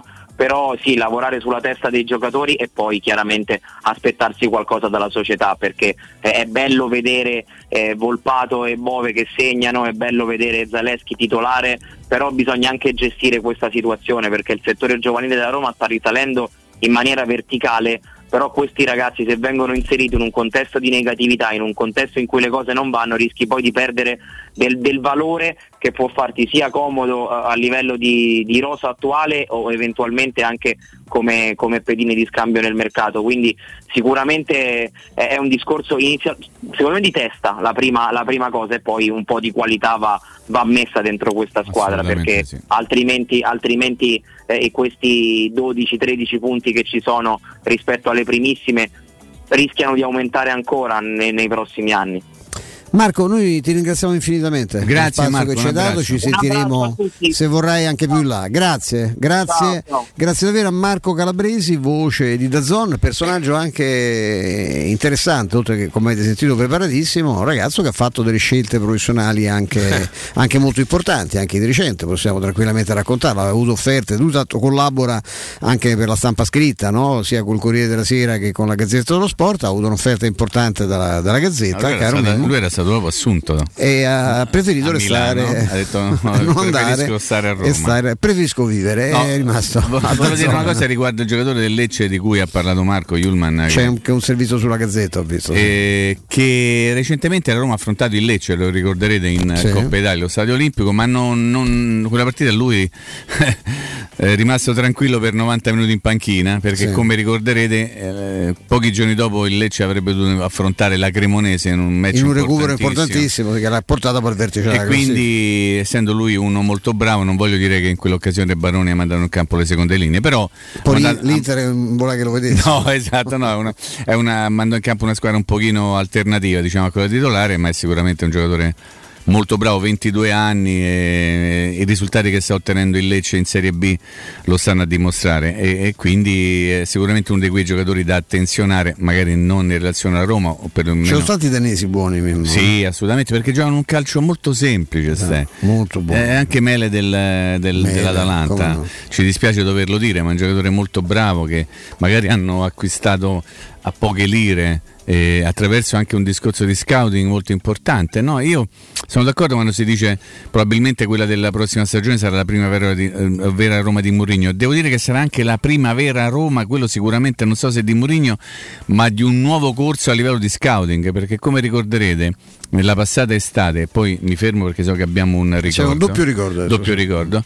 La Roma di fatto ha ristrutturato tutto il settore scouting, portando eh, tra le proprie fila 3-4 professionisti del settore, fra gli altri ricor- ricordo anche il nome di Alessio Scarchilli, che è Come sempre no, stato un, certo. un grande intenditore di calcio, un grande studioso di calcio, che si ritrova a fare questo, questo lavoro qui. Insomma, io spero che il lavoro di questi 3-4 personaggi eh, inseriti in, in tutto il calcio mondiale possano portare giocatori che dici ma chi è questo che dopo due mesi fanno di ammazza che abbiamo preso ecco il vecchio sogno del pitone capito Robby? No, no, ti seguo, lo sai, è per questo poi che mi piace molto attenzionare anche la Liga, 1, dove non vedi squadre magari straordinarie, ma vedi giocatori straordinari, lo stesso discorso che facevamo per alcuni ragazzi della, de- della Serie A. Ecco. Prima del doppio ricordo vi dico che il nostro amico Marco Calabresi è pure un ottimo, ottimo portiere, caro. Sì, Sweet. Ha giocato anche a buoni livelli da ragazzo, sì, da ragazzino. Ed uno è un, è un classe 87. Non a è caso certo diciamo quelli che diciamo sono un pochino più bravini Sono sono, ex portieri. portieri. Fa eccezione no? Palizzi. Esattamente, no non è vero, No, li vogliamo bene. Palizzi, Fa tanto eccezione ancora- in Fascelli. ancora gioca- Ah, in che è ottimo fa- dietro un microfono che era una sega scandalosa. No, no, non è vero. Arrivederci. Non è Portierino di una certa qualità. eh. Di molta qualità. Di Un bel citofono. Allora, non è vero. Allora, doppio ricordo, sì, hai ragione Stefano, parto con la nuova ITC, perché se vi chiedete se la vostra caldaia è a norma, per la massima sicurezza bisogna farla controllare e farlo fare dalla nuova ITC. Centro assistenza ufficiale Vailant ed Ariston e se vuoi cambiarla grazie all'eco bonus con la nuova ITC hai lo sconto in fattura del 65%. Inoltre, pronto intervento per manutenzione, caldaie e climatizzatori di tutte le marche. Nuova ITC 06 52 35 0519 sul web all'indirizzo nuovaitc.it. Ma se, se devi vendere casa, ma sei stanco dei tempi biblici delle agenzie e delle loro promesse vane, affidati a Compro Appartamenti. Acquistano direttamente il tuo immobile in meno di un mese. Compro Appartamenti è un'azienda leader nel settore immobiliare che acquista direttamente qualsiasi tipo di immobile, anche se pignorato, ipotecato, locato o in nuda proprietà, garantendoti così una liquidità immediata in tempi brevissimi. Compro Appartamenti, vendere la tua casa non è mai stato così veloce e conveniente. Chiama quindi subito con fiducia il 338 114 5032 o manda una email all'indirizzo info chiocciola comproappartamenti.eu linea alla regia tra poco. Pubblicità. Devi realizzare un'inferriata di sicurezza? Utilizza la nuova Rapid Block, la cerniera ambidestra che non saldi. Lavora con un principio semplice, ad espansione, come quello dei tasselli. Basta stringere le viti per avere un fissaggio forte e sicuro. Con due cerniere Rapid Block e Rapid Block R realizzi tutti i movimenti possibili, dando più punti di sicurezza al tuo serramento. Guarda il montaggio su pettitispa.com. Rivolgiti al tuo distributore di fiducia. Rapid Block è progettato, realizzato e brevettato dalla ditta Pettiti Giuseppe. Quando Roma brucia, Nerone placa le sue fiamme. Nerone, l'amaro di Roma. Un gran liquore che racchiude in sé millenni di storia, arte e civiltà. Asciutto al palato, dal gusto pieno, che regala intense sensazioni. A Roma nasce Nerone, un incendio di sapore. 75 anniversario, Paoletti vi copre di regali. Acquistando una parete living, vi regaliamo un grande armadio a sei oppure un tavolo allungabile ingresso e porcellanato. Voi invece regalatevi una visita alla Paoletti. Vi aspettiamo in via Pieve Torina 80, uscita Tiburtina del Gra e in via Tiburtina 606 o paolettimobili.it. Ti piacerebbe guidare una vettura completamente pulita e sanificata? O di tornare a casa e giocare con i tuoi figli su un materasso o divano igienizzato e privo di aloni? I ragazzi della Roma Vapor Wash fanno al caso tuo. Rivolgiti a loro per un lavaggio professionale con vapore a 180 gradi e ozono. Scopri tutti i loro servizi contattandoli al 366 201 8315 o sul sito romavaporwash.it. Stanco di svegliarti col mal di schiena? Cambia materasso e migliora la qualità del tuo riposo. Showroom del materasso ti aspetta nei due negozi Dorelan, via Baldo degli Ubaldi 244, via Sant'Angela Merici 75 e nello storico punto vendita Viale di Castel Porziano 434, dove troverai prodotti Dorelan e artigianali di nostra produzione. Sconti ed omaggi agli ascoltatori di Teleradio Stereo. Per info 06 50 98 094 www.radioplay.com. Vorresti sostituire le tue vecchie finestre con dei nuovi serramenti in PVC a risparmio energetico senza dover spendere una fortuna? Da Innova Serramenti, fabbrica infissi in PVC e porte blindate, puoi avere i nuovi infissi a metà prezzo, anche a rate con finanziamento a tasso zero. Basta cedere il tuo ecobonus statale ed ottenere uno sconto in fattura di pari importo, grazie al quale risparmierai subito il 50%. Chiama subito Innova Serramenti all'800 300 527 o visita il sito innovaserramenti.com. Innova Serramenti. Qualità al miglior prezzo. Nel centro di Ostia, in una zona commerciale ad alta percorrenza, la società SIPA dispone di negozi di varie metrature, locali liberi e disponibili da subito, adatti a qualsiasi tipo di attività, in una posizione privilegiata e centrale. La zona signorile, la collocazione commerciale e gli ampi parcheggi nei pressi rendono questo immobile un ottimo investimento. Per qualsiasi informazione rivolgetevi al 345 713 5407 e visitate il sito www.keicalt.com. SIPA SRL è una società del gruppo Edoardo Caltagirone. Le chiavi della tua nuova casa senza costi di intermediazione. La baffolona è la regina delle carni. Vieni a gustarla alla locanda Baffolona. Ti aspetta la gustosa baffolona e altri tagli di carne, primi e dolci fatti in casa e un servizio macelleria con le carni per le tue grigliate. Puoi gustare tutto nel grande spazio all'aperto e vedere tutte le partite nel nostro giardino. Locanda Baffolona a Ciampino in via dei Laghi 12. Info allo 06 8893 0114 o su locandabaffolona.it. Teleradio Stereo 927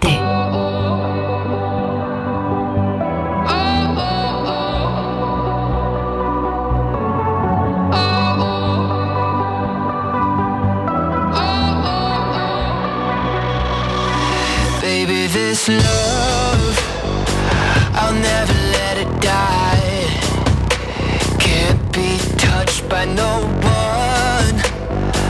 I like to see him try.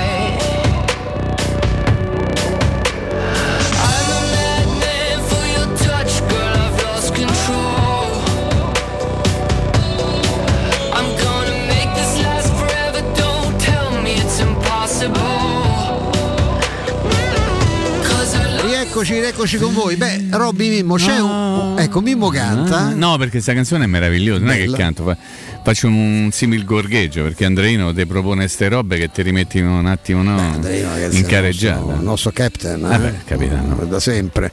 E, E per sempre. sempre e per sempre. L'ho Certo. conosciuto in altre circostanze. Stavamo in un piccolo residence in un ridente Ah, quartiere Oh. Eh, oh, ma che so, di Roma Sud. Ma che so, eh, delle si chiama rivelazioni. 100 Jails. Ah, Eh? È 100 un quartiere anglofono. Sì, e anglofono era il titolare anche del. del- Ah, era proprio anglofono? Sì, anglofono, anche un po' spagnoleggiante. Anche Spagnoleggiante, sì. bene. Io mi lo fermo qui, però, Rafa, eh. noi, Rafa, perché mm, Rafa Martin Vasquez, Rafa no, Poi c'era Rafa- pure Rafa Gano, Gano, esatto. io mi ricordo. Eh, esatto.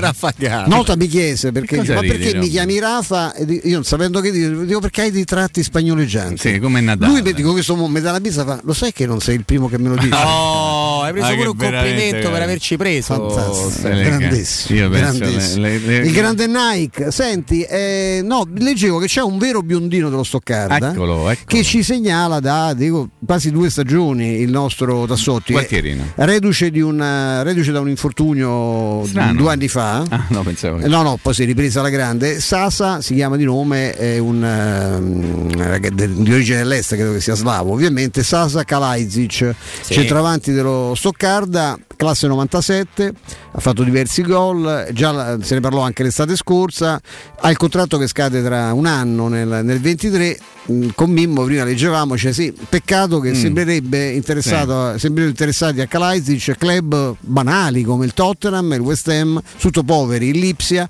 il Borussia Dortmund e il Bayern di Monaco, che è per quello che preoccupa di più quando i giocatori sono in orbita, in orbita tedesca, no?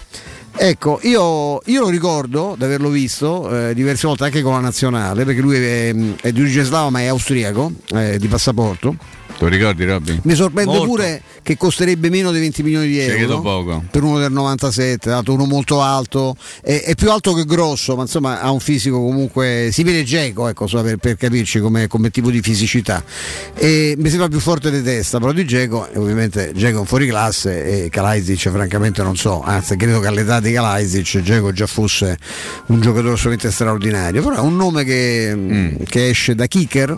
Kicker, famoso Punto de, mamma mia, Eh. ci siamo cresciuti con Kicker, Kicker, eh, quando veramente rivista tedesca, sì, esatto, no? Non solo con Kicker siete cresciuti. No, anche con cose più piacevoli di Kicker, insomma, Sì. c'eravamo Postal Sì, Market, assolutamente. eh, Sì, Playboy Playboy, eh, Come cioè, no? eh, e così. Voi, io no, io manco quelli, E cioè, così io di- sono di- sempre andato al buio. Però volevo dire una cosa: Col che terzo occhio, perché diciamo. la Roma dovrebbe cercare un centravanti? Mi chiedo. Uno in più. Uno in più, uno su mille ce la fa. eh. No, anche perché poi. Chi è che voleva il tirannosauro? Il nostro amico Franchi ci disse eh, probabilmente. prenderei un Rex lì davanti. Un Rex lì davanti. Volevo dire una cosa, Robby, che tu avrai notato questa mattina, quando ovviamente tu intorno alle 5 e mezza, al massimo 6 meno un quarto, fai un'accurata rassegna stampa di tutto quello che viene Lo pubblicato. lasciamo perdere stanotte, Mimmo. Che Ok, però io ti do un, ti Altro offro un assist stampa, eh, per insomma. dire che avrei letto come c'è una grande celebrazione in corso di Tammy Abram, no? Che improvvisamente si è scoperto che ha segnato 19 gol complessivi in stagione. Sì. E ha preso una cinquantina di pali. Una cinquantina di pali, 4 assi, il il conto esatto è 19-7-4 i gol, eh, i pali e gli assist. Però mh, non hai l'impressione, eh, Robby, Mhm. che mm, mm, forse sì, però c'è sempre quel, quel sì, però, da- non da parte mia, penso nemmeno da parte tua, nemmeno da parte di no. di Stefano. Però ci sia un- sempre. mm, ti è capitato di leggere soprattutto? Sì, però. eh, so- so sì, però secondo te da che cosa deriva? Ma eh, devo essere brutale o Sì, sì, de- analitico? no, no, come, devi come- come mi essere volete? brutale, Brutale. brutale. Eh, che c'ha una maglia che c'ha le strisce. dipende Ah, solo dalla maglia. ecco, bravo. Dipende solo dalla maglia. Vedo che allora, nonostante tutto, sei ancora in grande forma. Anche perché eh, io su queste cose invito sempre. Allora, Geco nessuno ha mai negato quant- che fosse un giocatore forte. No? Mo Perché- scoprono però che fa pochi gol. Eh? questo era- Sì, sì, che fa pochi gol e che, se, gli fa molto, tutto, se gli Sì. fai fa tutto a lui poi eh, fa un po' più fatica Ah. sotto porta, si sono accorti. Bene, così come si sono accorti che Kolarov dei tre centrali non era una buona idea. Sì. insomma. Però va bene, Eh, a me no, questo lo sai che... mm, Problema loro. Sì, appunto, cioè poi neanche mi interessa Mm. la, la- la- la polemica, anzi, anzi la, rifugio, la No, rifugio. no, caro dottor rifugila, rifugila. La rifugio completamente. Però anche Geco eh, veniva trattato con- in maniera un po' più snob quando era nella Roma, no? se, se- se vogliamo. Mhm. A- Adesso Ebram, se ne parli compiutamente come uno delle- dei, dei- dei grandi giocatori che sono arrivati quest'estate, cioè se vai un po' oltre la definizione eh, rischi di oscurare gente che è decisamente più forte di lui. e- Però io credo che ci sia un po' di prevenzione nei confronti di Demi Abram. Non parlo di tifoseria, eh, perché eh, ovviamente il tifoso di Roma lo adora perché il tifoso della Roma adora chi in campo mette tutto quello che ha e, se poi riesce a fare anche 19 gol eh, nella sua prima stagione con la maglia giallorossa e non è ancora finita la stagione, ovviamente non puoi non volergli bene. Però noto che a livello di critica, diciamo così, ma la critica fatta anche dai, dai criticoni, no, se vogliamo Stefano, io non dimentico una cosa, Roma-Zoria, ve lo ricordate Roma-Zoria? Roma-Zoria. A proposito, Zoria-Roma viene giocata a Sciaporizza, ve lo ricordate? Sì, come no, che certo. purtroppo è al centro di, di questa eh, guerra infame che si sta combattendo. E, però ve lo dico dopo. Di, ne parliamo proprio da, da- da- da questa- da questo ricordo di, di Mimmo tra un istante perché abbiamo un ospite con, con Robby. Assolutamente è un piacere tornare a parlare degli amici di Secur Metra e farlo con Stefano ancora di più. Stefano, ben trovato. Ciao Roberto, buonasera a te, al maestro, a tutti gli ascoltatori. Ma buonasera a te, allo staff di Securmetra, perché ci sono tante soluzioni di cui vogliamo parlare, le finestre, più luce, al contrario di quello che pensate, profili minimal, cose meravigliose, ma Securmetra è tutto un, un mondo, per cui ti chiedo proprio di, di scegliere da dove vogliamo partire. A me ti dico, eh, le finestre che ci danno più visibilità, più luce, più calore, io, io le adoro e quindi se ti va a livello termico, a livello acustico, partiamo proprio da questo straordinario prodotto che avete. Certamente Roberto, parliamo quindi dei nostri infissi, come dico io, dal design estremo, perché ci offrono oggettivamente parlando dei vetri che, dan- che hanno la maggior superficie esistente in commercio, quindi cornici ridotte dell'infisso, vetro esteso. Questo dà luogo a quello che io chiamo il circolo virtuoso del risparmio energetico, perché chiaramente avendo un vetro più esteso in casa nostra, nei nostri ambienti, entrerà più luce, quindi vogliamo dire meno corrente elettrica e avendo cambiato la finestra chiaramente andiamo a raggiungere quello che poi è il motivo per cui la cambiamo, il motivo principale che è il risparmio energetico, l'isolamento termico, senza dimenticare poi anche il comfort acustico. Quindi noi andiamo a migliorare il nostro comfort di vita all'interno delle nostre abitazioni, le abbelliamo con un elemento di design e centriamo quello che lo Stato, il governo ci spinge insomma a fare, cioè a raggiungere l'eco bonus che si tramuta nello sconto immediato in fattura del 50%. Quindi, Quindi praticamente, no, Stefano, così per spiegare bene ai nostri amici, mi Certo. stai dicendo che chiamare Securmetra, andare a, fa- a farsi fare un bel preventivo con queste finestre meravigliose, come le definite te, estreme, è il primo passaggio che ci porterà poi a recuperare una parte importante del nostro investimento. Bravissimo, hai detto bene poi chiamandolo proprio investimento perché non è una spesa, perché la metà non la pagate grazie alle leggi governative. Vi invito a chiamare, a non aspettare troppo, nonostante la legge sia strutturale nei prossimi tre anni confermata, è legata però alle capienze fiscali delle aziende che come Securmetra, avendo le spalle larghe, continuano in prima linea a offrirvi questo sconto, ma prima o poi si saturerà questa situazione. Quindi intervenite se volete cambiare le finestre il prima possibile. E poi noi come Securmetra, adesso a chiusura del redazionale Roberto, quando daremo il numero verde premiamo sempre i primi 5 che ci chiamano con questo pacchetto che vado a esporvi, e cioè nello standard noi offriamo ai- agli ascoltatori di Teleradio Stereo il 15% di sconto, che adesso diventa il 20% per i primi 5.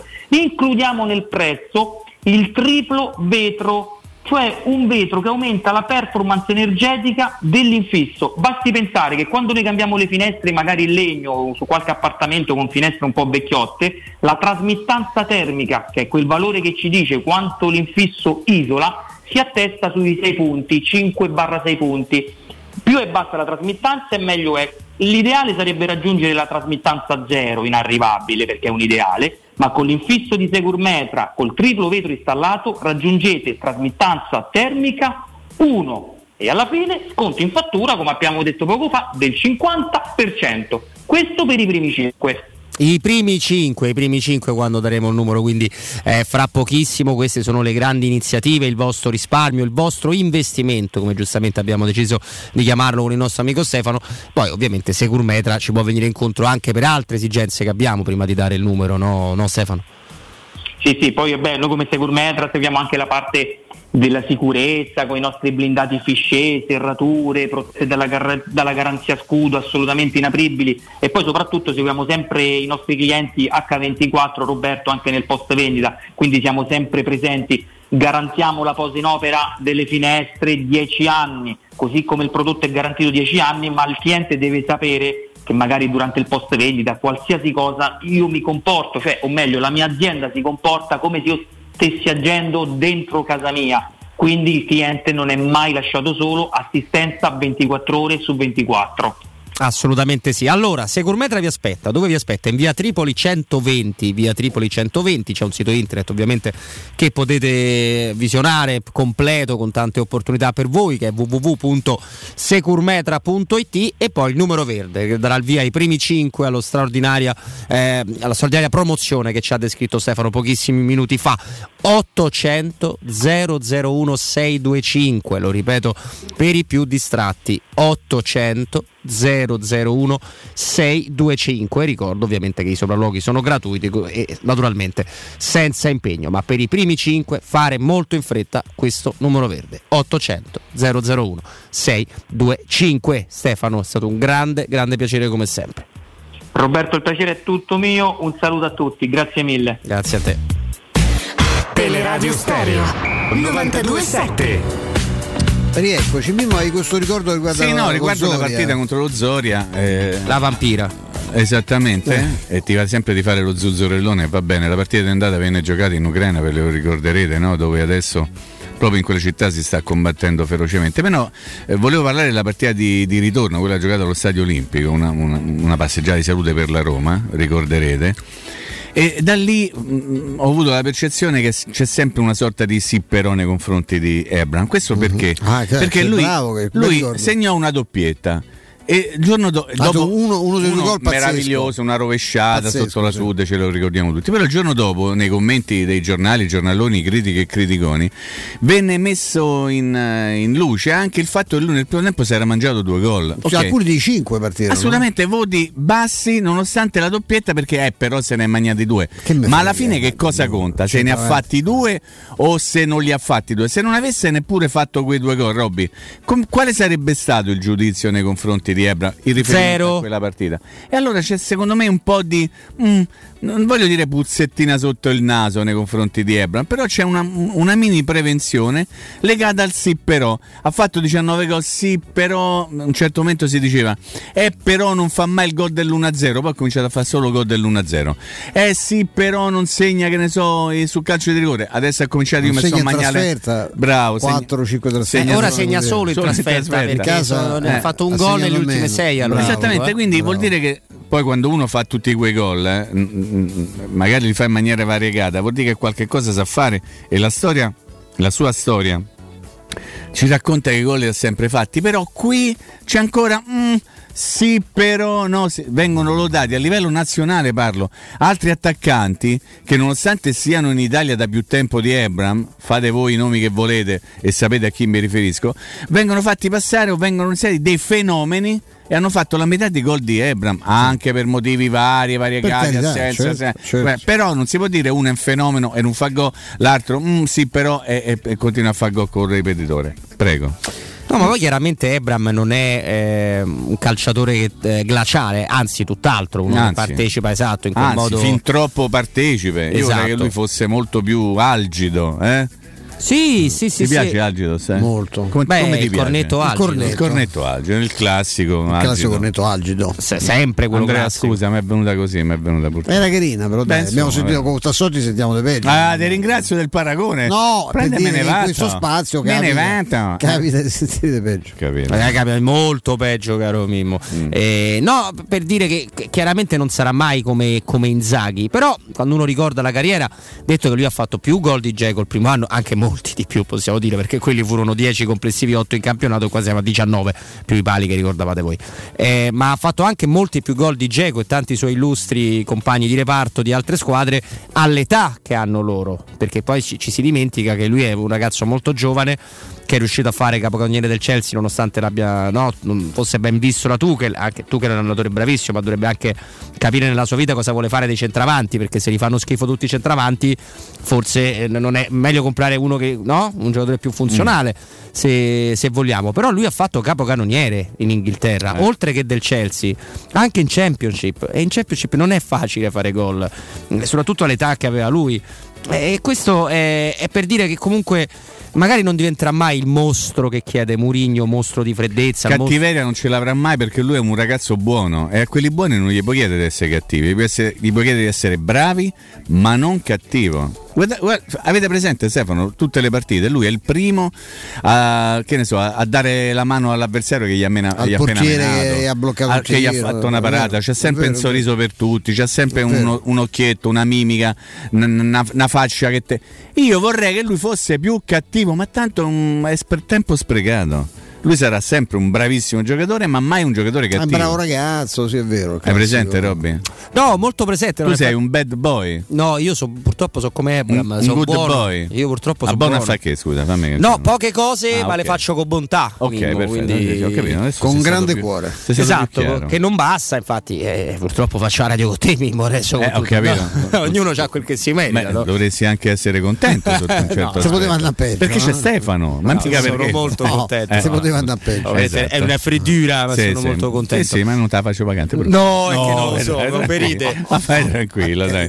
Stai sereno, direbbe. No, gli, gli amici di Renzi. Twitter mi hanno, mi hanno riportato a una, una grandissima risposta di, di José Mourinho eh, quando dopo una partita che vinse con lo United, pensa ogni tanto con lo United ha vinto Mm. delle partite e pure i trofei, tre, eh, vinse contro il City, eh, con il City che fece l'80 Vinse Canzonieri, no? che scheda davanti a me tra l'altro, lo saluto. Che noi salutiamo, non a caso. Eh. Esatto, eh, l- l- l- 80% di possesso palla del, del City, domanda secca dopo la gara perché lì ogni tanto la tendenza a fare delle domande c'è ancora. Eh, mister, certo 80% al City, la palla non l'avete vista mai, Eh, non abbiamo mai visto la palla ma abbiamo visto i tre punti, grazie, arrivederci. Eh, so. È, come, Cioè- è come nella partita di andata, no? Ti ricordi Rai, Atalanta-Roma, tutti a dire finalmente la Roma ha battuto una grande. E Mourinho disse sono 20 minuti che non battiamo una grande, non erano due anni e mezzo, 20 anni che non battiamo, sono 20 minuti che non battiamo una Non grande. battiamo Ecco, una è questione di mentalità, no? Questione di approccio alla Però dei numerilli, Mimmo, eh? 8 anni che non si batte l'Atalanta, un No, gol nelle aspetta, che- numeri, eh, metto, volta metto le labbra. Massa, eh? che non è il pilota di Formula 1, ex pilota di Formula 1. No, che poi guadagnano poco. Stavo leggendo adesso che ha rinnovato Verstappen con Red Bull, è una roba di Sì, 180 poca roba, milioni. poca- poca roba. Beh, negli anni Ma 90 che ci fanno?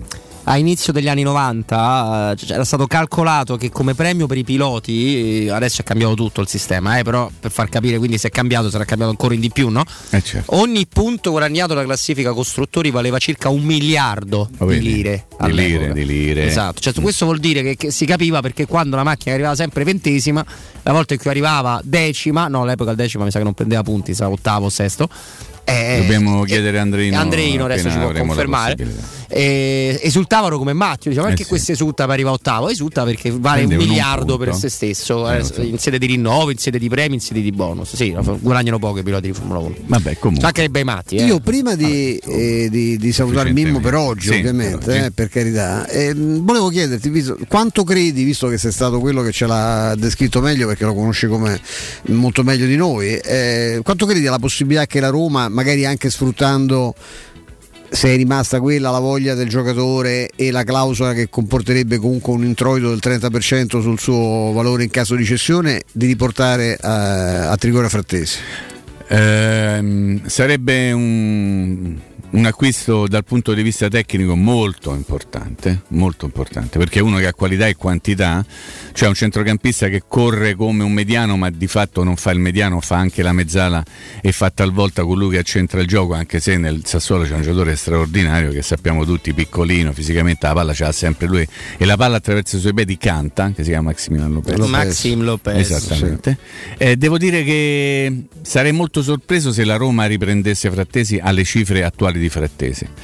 Bisognerebbe interrogarsi chi un bel giorno ha deciso non di imbaccarsi su un cargo battente bandiera liberiana, ma di liberarsi in via definitiva di Frattesi mantenendo un diritto di, di, di, di, Una percentuale cessione, una percentuale. certo. Capire chi è stato e ha detto no, questo a noi non ci serve, questo possiamo tranquillamente eh, mandarlo via in maniera definitiva o comunque con questa piccola clausola. È, è chiaro che quando si parla di giovani tu non sai mai quello che puoi avere dopo, però forse un occhio attento avrebbe dovuto valutare il tutto già diversi anni fa. Eh, l'esplosione di Frattesi non c'era ancora stata perché lui gioca benissimo a Asco, gioca benissimo Empoli, gioca benissimo con la, con la maglia Monza, del Monza e Berlusconi. poi arriva al Sassuolo e gioca ancora meglio. E quindi avrei eh, sì, grande piacere nel vederlo di nuovo con la maglia della Roma, però sarei un pochino così arrabbiato con chi ha costretto eventualmente la Roma a spendere tutti quei soldi per riportarla a casa, visto che questa era casa sua. Questa No, questo è vero, Mimmo. Poi è chiaro che eh, la Roma, col vivaio che ha, con le operazioni che deve fare ogni stagione, qualcosa ti puoi anche perdere per strada. Sì, eh. però uno come Frattesi non te lo devi perdere per strada. eh. Secondo me e que- quindi mi piacerebbe, ma questo non lo E sapremo lui mai. anche da bambino si vedeva. Beh, insomma, era sicuramente uno bravino che già da ragazzetto faceva parte del giro della prima squadra, era andato anche a far compagnia a qualcuno in panchina, senza aver mai avuto la possibilità di esordire. Però tu lo devi capire se il giocatore no. Eh, Ad esempio penso a coloro che all'Inter hanno detto vabbè chi è sto Zagnolo che ce famo possiamo tranquillamente darlo via. Si sbaglia, però il problema non è nel- nello sbagliare la valutazione, è nel dire questo non ci serve, perché anche nella Roma è capitato tante volte, Robby, no, che alcuni giovani sono stati valutati in maniera negativa e hanno fatto la fine che dovevano fare, nel senso che poi sono rimasti lì. Però quando poi succede che qualcuno eh, viene valutato in maniera negativa e invece poi dimostra di essere bravo, io mi dico sempre, ma chi è che non ha visto che era bravo questo? E magari sono stati portati a Roma giocatori in niente, non voglio essere buono, eh, che non erano da Roma, di- diciamo a livello giovanile. Poi magari ci Che si lamenta. Poi magari ci si lamenta se colui che aveva portato quei giochi della Roma improvvisamente decide di andarsene tutti a dire oh peccato che se n'è andato via. Io ricordo le, le recenti campagne acquisti del settore giovanile della Roma e penso ci sono giocatori impresentabili, innominabili, manco lo voglio fare e poi però magari questo viene messo da parte e non si ricordano. Però stiamo parlando veramente di futuro, però Frattesi Ste sarebbe veramente un giocatore di grandissima qualità all'interno di una rosa che ha bisogno di qualità. Ma temo che l'Inter eh, lo guardi con la- più o meno la stessa attenzione con cui lo guardiamo noi. Sì, Eh, sì, Poi sì, giocarti secondo me però- anche con qualcosa di più di, Mm, di Sì, un'attenzione. devi- Anche Scamacca, eh? eh, Mm. di- sì, Scamacca Sì. poi da tempo, anche perché chi c'ha Geco eh, fa un'operazione molto importante se va su un giovane Eh, certo. della forza di Scamacca, no? poi p- p- pensare a un progressivo no? avvicendamento di uno rispetto all'altro. Il problema con Frattesi bisognerebbe cercare di sfruttare A i rapporti col Sassuolo, il 30% che comunque la Roma deve- deve- dovrebbe avere in ogni caso anche se andasse, anche se andasse Certo. all'Inter. E la voglia. e, e magari la voglia di giocare Eh se ancora c'è perché magari poi dice ma io vado a fare la Champions League insomma ecco no? Eh, lì sono discorsi che, che vanno fatti. Ma se l'interessamento a Roma come ci risulta è vero evidentemente qualcuno col giocatore lui eh, fino a un anno fa diceva parlava di sogno di fronte all'ipotesi di tornare, tornare a Roma. Vediamo adesso che ragionamenti fa. Quindi magari c'ha il peccato originale come ho, se ho letto da qualche peccato parte. sì originale. vabbè una roba antica credo, credo Lui giocava nella Lazio. Sì, eh. sì. Ma Non, era, non era tifoso della Lazio. Me lo garantisci Mimo perché così Ma mi- diciamo che ho, ho buoni motivi per Anche potertelo giocava- assolutamente. certo. Sì, sì. Eh beh, ma lì poi Bruno Conti arriva, quelli bravi dalla Eh, Lazio li successo prende anche con e li porta qua. passato, Eh, da una marea. Non è il problema Bruno Conti, eh, cioè, problema- non può mai essere un problema uno che porta quei giocatori lì e non soltanto quelli lì. Poi dopo Un discorso potrebbe essere anche quella la prospettiva di essere qui titolare, eh, mentre invece all'Inter magari. Anche io l'Inter Certo. capisco poco perché una, una squadra che ha Barella secondo me c'ha bisogno di qualche altra cosa, eh, come cioè, questo va a fare la riserva da Barella, un giocatore che sarà pure lui nel giro della nazionale, eh, già ci sta e ci, ci tornerà ancora nei, nei prossimi mesi, insomma, mi sembrerebbe una scelta strana, però ovviamente è chiaro che a livello di prospettive tecniche e di, di- di carriera diciamo, e di, di, di vetrina internazionale e anche di ingaggio, forse l'Inter almeno pre, luxury tax eh, del governo cinese può offrire più della Roma, però insomma è una, è una- una sfida interessante. Io penso che con questo possiamo salutare Mimmo. Ah sì, grazie, Grazie, Stefano, Mimmo. grazie Robby. Ciao Ci Mimmo. sentiamo domani eh, a partire dalle ore 14 se Dio vuole. Non ci sarà, ripeto, la conferenza stampa di Mourinho perché essendo squalificato farà come la scorsa settimana, non ci sarà conferenza stampa, però avremo modo, tempo e maniera di parlare altre cose. Grazie alla redazione, grazie alla regia audio, alla regia video, vi voglio bene, vi mando un grandissimo abbraccio a tutti. Grazie di cuore. Ciao Mimarello. Grazie Mimmo, a domani. Tu c'hai un ricordo che riguarda anche un amico, un amico vero, un tifoso vero. anche. Assolutamente Stefano, ce ne andiamo da Arte, da Marco e da tutto lo staff Arte, la grande catena dell'arredamento italiano che seleziona per te il meglio dei prodotti italiani ma anche esteri presenti sul mercato. Da Arte puoi trovare cucine, armadi, divani, camere da letto, puoi trovare praticamente tutto e il prezzo sarà sempre una piacevole sorpresa. Il nostro consiglio è di entrare, di farlo ora nel mondo Arte, Eh, lo trovi nella nostra capitale in Viale dei Colli Portuensi 500, in via di Vecchia 1035 in via Quirino Maiorana 156. Scopri l'offerta e visita il sito arte.it ricordandoti che Arte si scrive con l'H davanti. Diamo la linea alla regia GR delle ore 16 poi torniamo con, con Stefano a farvi compagnia. Dai.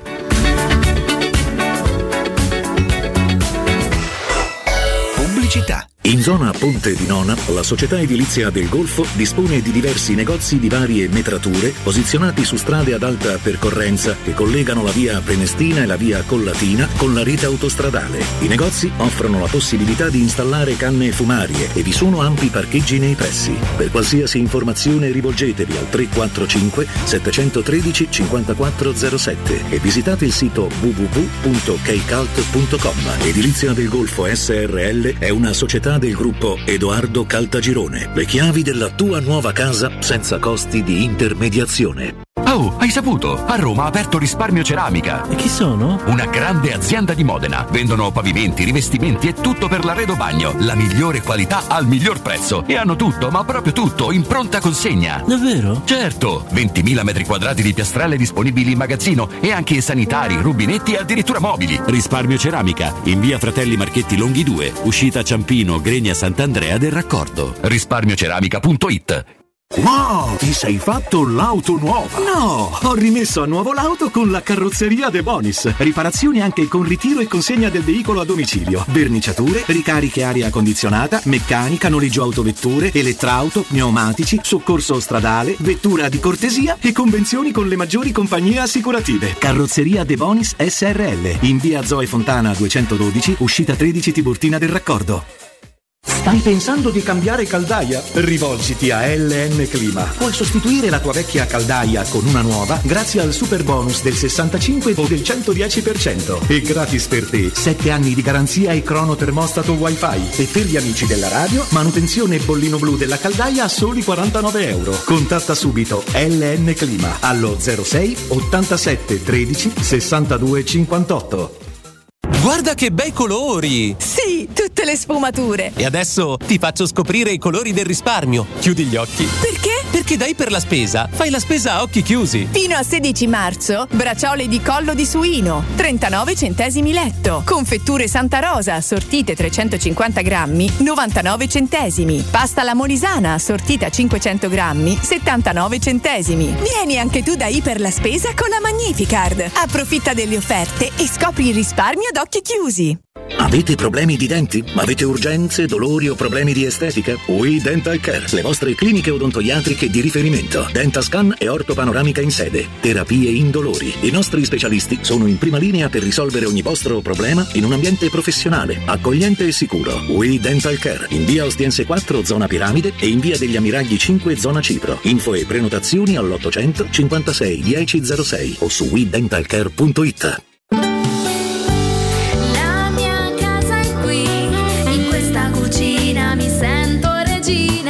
Nuovo arredo arriva anche a Roma. Siamo a Tiburtina, Boccea, Ciampino. Vieni a scoprire tutte le promo per le nuove aperture direttamente nei punti vendita o su nuovarredo.it.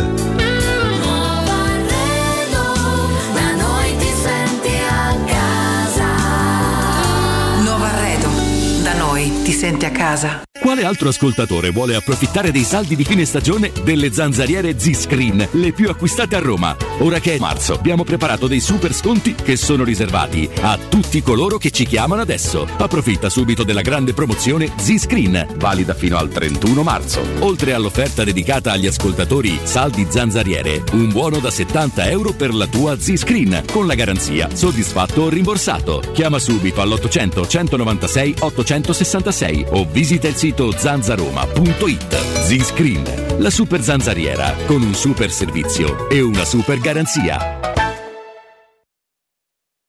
Vuoi assaporare la migliore cucina di pesce a Roma? E allora vieni da Crudo Co. Ti aspettano le nostre specialità del mare, come le migliori ostriche, gamberi, aragoste, cicale di mare, plato di crudi su tre piani e come non parlare degli spaghetti con i ricci, i paccheri all'astice e altri ottimi primi e secondi. Crudo Co. In via Tuscolana 452. Prenotazioni allo 06 89 344 962. Ristorante crudoeco.com. Teleradio Stereo 92.7 Teleradio Stereo. 92.7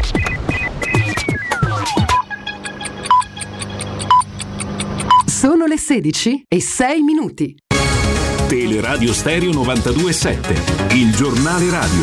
L'informazione Di nuovo insieme con Benedetta Bertini, buon pomeriggio. In primo piano la guerra in Ucraina sono iniziati colloqui tra le delegazioni a Brest e in Bielorussia. La vigilia Mosca ha proposto una pausa per evacuare i civili. Siamo pronti a creare corridoi umanitari ovunque, in qualsiasi move- momento, ha detto il ministro della difesa russo. Intanto il presidente Putin e quello francese Macron sono tornati a sentirsi telefonic- telefonicamente. Il presidente Macron, dopo il colloquio con Putin ha detto che il peggio deve ancora venire perché Putin vuole conquistare tutta l'Ucraina. L'esercito ucraino rivendica l'uccisione di 9.000 soldati russi dall'inizio dei combattimenti. Eh, secondo quanto si apprende, due scuole sono state colpite poco fa a Cherniv, si contano per il momento nove morti. L'Organizzazione Mondiale della Sanità, l'OMS, è profondamente preoccupata per l'emergenza umanitaria in corso in Ucraina. L'OMS è sul campo e sta lavorando con i partner per dare una risposta e per fornire scorte mediche. Il Presidente della Repubblica Sergio Mattarella, anche per questo secondo mandato, ha chiesto al MEF di ridurre il suo assegno personale stabilito per legge. La prevista somma annuale di 239.182 euro lordi viene ridotta di circa 60.000 euro.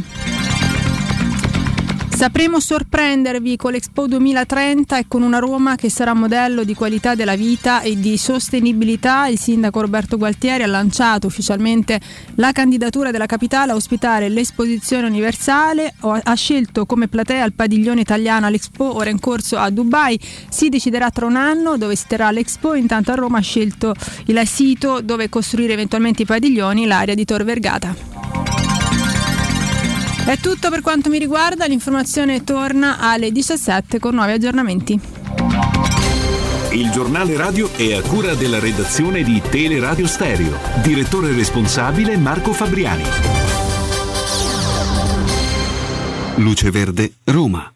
Da Simone Cerchiara, buon pomeriggio. In via di Tor de Schiavi, rallentamenti per incidente all'altezza di via Nanni verso Viale della Primavera. Sul viale Soralella, incidente all'altezza della Nomentana. Ci troviamo vicino al raccordo.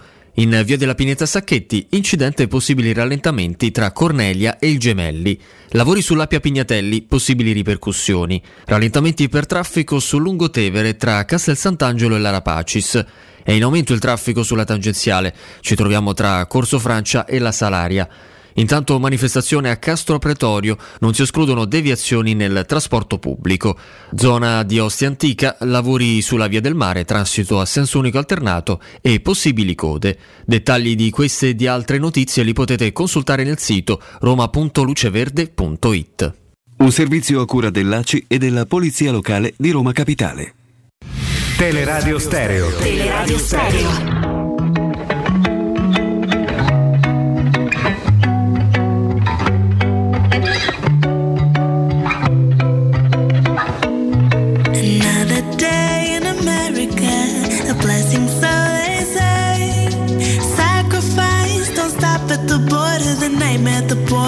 Sold as a dream. Everything changed in America, except nothing changed in America. Wanna tell me what's America, but who do you think built America? Rieccoci, rieccoci ancora con voi, sono con Robby, abbiamo salutato Mimmo Ferretti. Assolutamente il nostro Mimmo, lo E- ringraziamo sempre. Eh, certo, e ringraziamo per la sua disponibilità e diamo il benvenuto a Claudio Tito di Repubblica. Buonasera. Buonasera, buonasera, buonasera a tutti. Buonasera, Claudio. Buonasera, Ehm, Claudio. Nel, nel ringraziarlo appunto per questa, per questa sua partecipazione, questa sua disponibilità, partiamo purtroppo, ci piacerebbe anche parlare di altre cose, magari ne faremo un accenno, forse abbiamo anche qualche, qualche passione comune che in questo momento è molto annacquata no, per la preoccupazione che, che- che ci ha colpito tutti, che ci colpisce ogni ora. Mm, non ci so- la cosa che più, ammesso ce ne sia una, ecco, che più mi ha colpito nelle ultime ore è leggere quella dichiarazione di Macron che dopo un colloquio con Putin dice il peggio deve ancora venire. Non che non me l'aspettassi, ma speravo francamente di non sentirle parole del genere. Beh, insomma, sì, diciamo, il presidente francese in realtà tra l'altro è stata la prima volta che ehm, è stato così pessimista dopo una telefonata con Putin, perché eh, lui è, mh, è l'unico leader occidentale che negli ultimi giorni, da quando si è aperta questa crisi, ha avuto tre colloqui diretti con Putin, negli altri due era- almeno non era così pessimista, adesso invece è stato esplicito, diciamo, esplicitamente negativo. Eh, È evidente che questa è una situazione che durerà a lungo, è difficile pensare ad una soluzione in tempi brevi e soprattutto si vive lungo un crinale molto, molto scivoloso ehm, che rischia di far precipita- precipitare la situazione non soltanto in, quella parte eh, d'Europa ma anche nel, nel resto dell'Europa. Eh, basta poco, un incidente, una incomprensione per far diventare davvero tutto, tutto, tutto molto più drammatico, ancora di più di quanto già non lo sia. Quanto lo sia adesso. Roberto. No, ecco, eh, infatti la mia curiosità, la mia domanda, curiosità purtroppo negativa su questo è il peso anche delle sanzioni, no? Perché queste sanzioni stanno sicuramente isolando la Russia a livello economico, creandole dei problemi, sappiamo della- del contante che è tornato clamorosamente in voga per il blocco che c'è stato, sappiamo delle banche che perdono in borsa, della, della Svizzera non più neutrale, tutte cose che uno dice ah che bello, vede, si, si sanzionano i cattivi così si rendono conto di essere cattivi, poi attenzione a confondere il popolo russo da chi davvero è cattivo in questa vicenda. Eh, però mi domando se non possano avere un effetto quasi al contrario. eh, sicuramente migliore che scatenare una guerra, questo, una guerra globale, su questo non c'è dubbio, però di costringere Pu- Putin a diventare ancora più aggressivo, ancora più eh, presente sul territorio ucraino che, che non molerà fino a che non otterrà almeno qualcosa, almeno questa è la sensazione Claudio. Guarda, ora non so se, se questo possa essere l'effetto, eh, mm, non lo so, può darsi, mm, però non è questo il punto. Il punto è che di fronte ad un'aggressione militare di questo livello, nei confronti di uno Stato sovrano democratico, eh, diciamo, le altre democrazie del mondo una risposta erano obbligate a darla, fortunatamente. La risposta poteva essere o militare o economica. Non, non- non c'è una terza, una terza via. Allora, eh, la, diciamo, la risposta militare io sinceramente eh, l'avrei evitata e, con- e volentieri continuerei ad evitarmela. Eh, quindi la risposta economica è la- è l'unica risposta, perché se il mondo occidentale non dava nemmeno questa risposta significa, signi- avrebbe significato dire a Putin va bene fai quello che vuoi, invadi, invadi l'Ucraina, poi magari tra sei mesi invadi pure la Moldavia e poi tra un anno inv- invadi la Lituania, l'Estonia, la Lettonia. Ecco, un- una risposta bisogna darla. È evidente che eh, le sanzioni economiche, che sono sanzioni in questo caso insomma, mo- molto impattanti, hanno un effetto sicuramente sulla popolazione russa e ce l'avranno anche sulla popolazione dell'Europa. Eh, perché quando noi andiamo a fare banalmente i- eh, benzina eh, per la nostra macchina, eh, già adesso la, la paghiamo molto di più. Le bollette del gas delle nostre abitazioni sono pressoché triplicate. È evidente che c'è un costo, però dico io è il costo della democrazia e della libertà. Eh, se no significa, in caso contrario significava chiudere gli occhi, ma chiudere gli occhi adesso probabilmente avrebbe comportato un peso maggiore magari tra sei mesi, tra un anno, un anno e mezzo. Mm, Claudio, noi cioè, siamo costretti in questa fase a, a legarci a qualunque appiglio, no? nella speranza che si, si possa intravedere luce in fondo a questo tunnel, no? sperare che al di là delle parole, ieri le ha spese anche Lavrov, il ministro degli esteri russo, che la diplomazia riesca a trovare finalmente una soluzione, viste le posizioni di partenza è molto complicato, è già abbastanza innaturale che un negoziato si apra senza un cessato il fuoco, ma diciamo insomma un- una cosa che ha, ha- ha appe- ha appena acceso una, una candela, ecco, non posso dire una luce di speranza, è stata la scelta paradossalmente della sede di questa seconda eh, tranche di negoziato a Brest che è una, città che 100 anni fa, 104 anni fa, no, stavo leggendo, appunto aveva eh, ospitato la firma della del riconoscimento dell'indipendenza eh, dell'Ucraina da parte della, della Russia. Quindi, e siccome è proprio la ricorrenza precisa, era il 3 marzo di 104 anni fa. Eh, vogliamo sperare, possiamo sperare che questo sia l'inizio di una, di, di- una soluzione, non so francamente su quali, in quali direzioni, su quali basi? Guarda, eh, eh, non c'è dubbio che tutti noi dobbiamo sperare, Eh, è giustissimo e dobbiamo, tutti devono fare in modo che i canali diplomatici restino in qualche modo aperto- aperti. Devo dire che secondo me, almeno in questa fase qui, Purtroppo io non sono così ottimista Ehm, e, e- e- e- e ripeto, le parole che ha detto poco fa il presidente francese Macron insomma, non, non depongono a favore di una, di una soluzione. Eh, ma anche quello che dice tutti i giorni Putin. Eh, Putin vuole sostanzialmente eh, imporre un nuovo governo in Ucraina. Eh, finché, ho la mia impressione, finché non avrà questo risultato eh, non si fermerà. E naturalmente qui il braccio di ferro è tra la sua volontà e gli effetti delle sanzioni economiche, perché le sanzioni economiche cominciano ad essere molto molto pesanti per, eh, per la Russia. Eh, chi vincerà il braccio di ferro? Eh, eh, certo nessuno lo può sapere, Eh, certo è un braccio di ferro molto pericoloso e molto rischioso per tutti noi.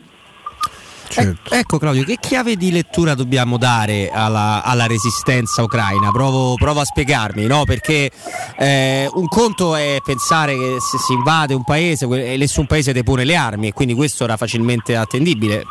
Ma eh, è, Putin l'ha sottovalutata oppure l'ha, l'ha capita perfettamente? Cioè conosceva queste difficoltà e continuerà ad accerchiare il popolo ucraino? Perché non, non- non riesco a capire questo, questo confine, sinceramente, Claudio. Perché noi elogiamo tanto un paese che fa quello che si- ci saremmo aspettati da, da- da quel paese con un, possiamo dire, con un'unione di intenti totale, ma forse l'avremmo fatto anche noi, seppur con un'altra tempra, se, se vogliamo. Non sono convinto che però Putin sia stupito di questa resistenza.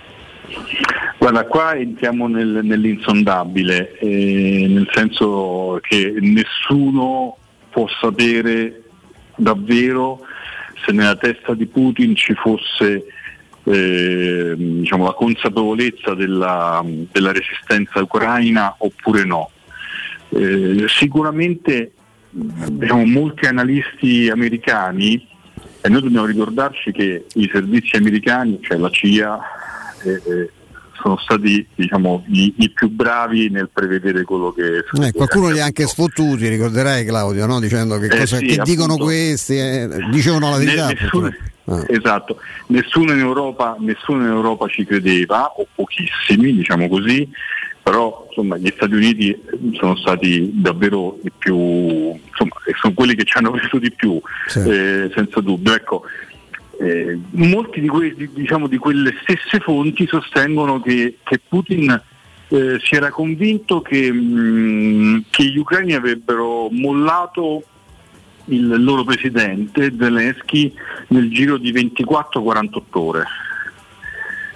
E dicono soprattutto, ed è anche qui, però ripetiamo, è una, è una cosa che, che sostengono gli analisti americani, quindi non, non- non- diciamo, non sono in grado di dire se è vero oppure no, che ci sia una componente eh, psicologica nuova nelle scelte di Putin, perché Putin non sia più quel leader freddo e calcolatore eh, di un tempo e che forse anche per l'età, per, insomma, per i tanti anni passati al, al vertice del potere, perché ehm, Putin su- di fatto guida la Russia da 23 anni, che non sono pochi, insomma abbia delle debolezze caratteriali e psicologiche eh, nuove che prima non c'erano e che lo portano a non essere del tutto razionale, anzi.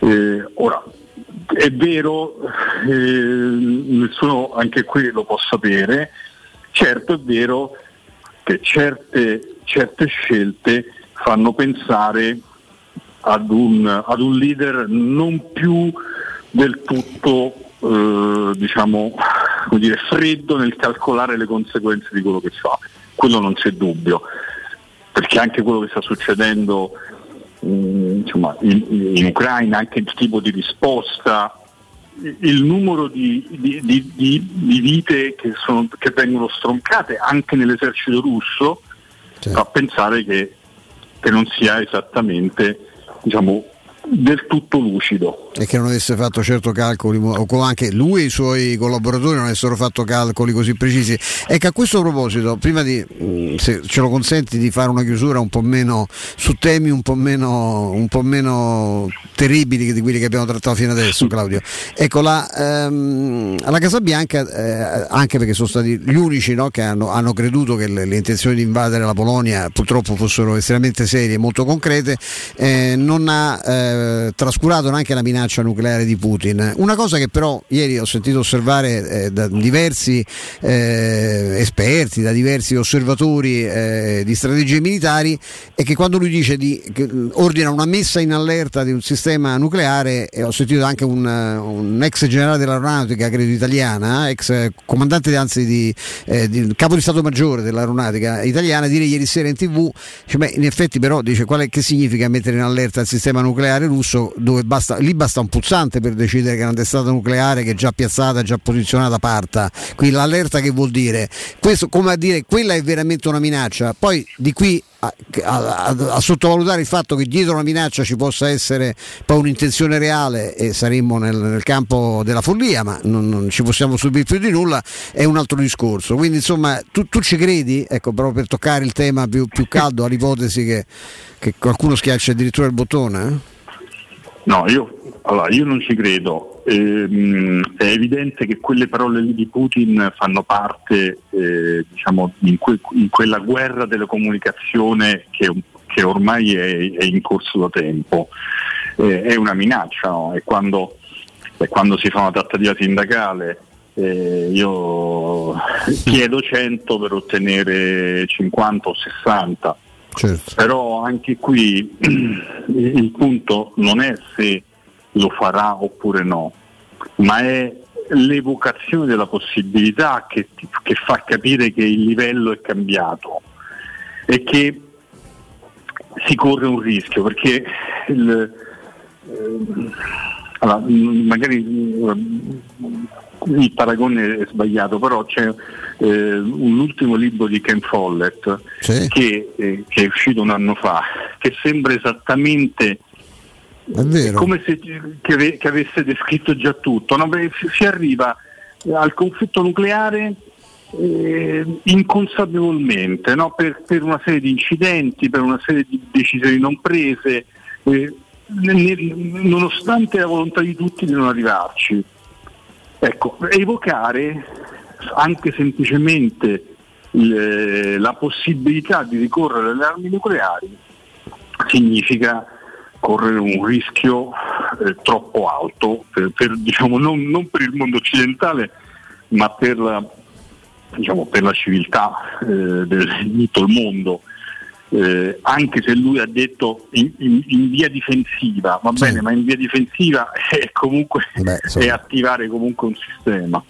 Tu parlavi, Claudio, del, mm, del Per niente al mondo no? di Ken Follett. Tra l'altro io ce l'ho sul comodino, non avevo cominciato a leggerlo, mi hai messo una grande. perché mi sono ricordato appunto questa, questa sinossi no? che proprio riguardava questa, quest- questa esplosione no? di un problema, una crisi internazionale, quando tutti quanti pensano invece che, che fosse un'ipotesi lontana. Ecco, proprio per, per- per chiudere, poi ti lascio un'ultima curiosità eh, di Robertin Fascelli. Ecco, ehm, mm, ti stai occupando di altre cose, tutti quanti ci- cerchiamo di occuparci, anche noi che abbiamo un altro, un altro core business in altre cose, però la Roma, Claudio, cioè come la, come la vivi e come la vedi? Allora, vabbè, io insomma, purtroppo eh, sono pur occupandomi diciamo, professionalmente, non ho, mai, non, non ho mai seguito lo sport né il calcio, insomma, tranne qualche piccola incursione qualche anno fa. Io devo dirvi una cosa, io nel- nel- quando nell'u- nella partita con il Verona a un certo punto ho pensato ma perché io devo tifare la Roma? Eh, che cosa ho fatto? domanda Diciamo, di che- quale, davvero romanista. diciamo, Sì. quale, quale peccato ho commesso nel- nella mia vita precedente per essere diventato romanista? Insomma, cioè, però poi alla fine uno romanista re- resta lo stesso. e- però certo diciamo, io qualche delusione eh, quest'anno rispetto alle premesse ce l'ho. ovviamente. Sinceramente pensavo, pensavo che, che Mourinho qualche cosa di più la facesse. Dopodiché, eh, sempre in questi giorni, quando mi è capitato di, vedere la Roma, ho anche pensato, però se Mourinho alla fine si ritrova, magari miglioreremo, ottavo in classifica, eh, se Fonseca è arrivato l'anno scorso settimo, eh, allora forse eh, diciamo, è l'organico che non Eh, il problema forse sta, non sta proprio in che panchina, insomma. Ecco. eh. che, l'abbiamo- che- che- che forse l'abbiamo sopravvalutato tutti. eh. Ma infatti la domanda sarebbe stata molto sciocca, molto semplice, no Claudio? Se abbiamo chiesto troppo a Mourinho e, e chiediamo troppo a una squadra che ha meno da, da dare, cioè, la- la- la- è quello no? il, il grande, il grande dubbio, perché se è così e allora i Fritkin che sono testardi più, più di noi ostinatamente romanisti tra campagne acquisti, rivoluzioni eccetera a Dama ci faranno arrivare. Poi tocca capire che vuol dire Dama. Io mi accontento di ritornare a essere competitivo nelle prime quattro provare a vincere una Coppa Italia ogni tanto magari la conference. Certo se non è così una nuova rivoluzione eventuale nuovo- eh, ritorniamo al famoso ma se non va bene nemmeno Mourinho ma dopo Mourinho chi piamo Eh, lo faccio ma- volontariamente sì, no? Però è evidente, sì, no, ma certo, però siccome io continuo a pensare che Mourinho proprio una pippa non è, Eh, eh, anche noi Esattamente. Esattamente. No. allora, beh, mm, allora, allora vuol dire che forse i nostri calciatori che, insomma, che, che abbiamo mm, sopravvalutato in quei- negli ultimi due o tre anni, forse eh, davvero sono sopravvalutati. Eh, sì. forse Perché sono pippe loro. Eh sì, e altrimenti non è spiegabile perché cioè, non può essere che chiunque arriva a Roma o calciatore o, o allenatore improvvisamente si impippisce, no? Eh, non, È quello. eh, c'è qualcosa che, che- che non quadra. Ripeto, poi io parlo da, come dire, da, da spettatore tifoso, tifoso anche un po' così, insomma, accalorato, quindi eh, non da tecnico, però non può essere che tutti quanti arrivano a Roma e tutti quanti falliscono. eh. Questo assolutamente sì. Eh, Claudio, non sapevamo veramente come ringraziarti. Eh, proveremo a ridisturbarti altrove sperando di poter parlare finalmente di pace, o comunque di un'ipotesi di pace più vicina rispetto a quella che sentiamo oggi. Grazie. Grazie, Claudio, grazie tante, davvero. Claudio. Grazie a, grazie a Claudio Tito della Repubblica per questo suo intervento, tanto un grandissimo giornalista, un collega che si occupa di cose molto più serie di quelle più banalotte di cui ci occupiamo noi, ma insomma avete sentito con quale passione poi però parla, no? scende anche caro Robby sul nostro, sul nostro terreno. No? Eh, ma la Roma ti porta a questo perché la Roma ti, ti porta no, a- a- ad amarla e a scordarti qualunque cosa tu faccia prima, che poi è anche il bello di avere uno stadio vero. Eh, io confesso, ma credo, credo che Stefano siamo in ottima compagnia, che è una cosa che affascina da sempre i bambini che vanno prima volta a vedere la Roma perché devi, devi andare a vedere una certa passionalità, una certa cosa. Poi è chiaro che tu non sai com'è, eh, che ne so, essere dell'Inter, ti portano a vedere San Siro, vedi questo stadio enorme, no? E, e pensi che, che è quello il più bello del mondo, non c'è dubbio su questa cosa qua. Però eh, il fatto che allo stadio ci siano tutte le personalità possibili, no? Immagin- inimmaginabili, eh, ci trovi il ricco, il povero, il disoccupato, in, in alcune situazioni quello che vive al limite, ci trovi tutto, ti fa capire che alla fine di fronte alla Roma è come di fronte ad altre realtà della nostra vita, di fronte alla Roma siamo tutti uguali, Stefano. Assolutamente sì, e siamo anche uguali di fronte al nostro capitano Andrea Giordano che ci chiede la linea. Pensavo Abbiamo- Totti. Beh, quello, sa, capitano, quello sta sopra anche Andrea, ma pensa anche, anche Andrea riconosce in Totti il capitano da sempre, eh, non è che abbia, abbia gusti calcistici diversi. Noi ci fermiamo per qualche istante e poi torniamo con voi per il nostro ultimo blocco in attesa appunto di lasciare poi lo studio a Federico Nisi e tutta la sua, tutta la sua band.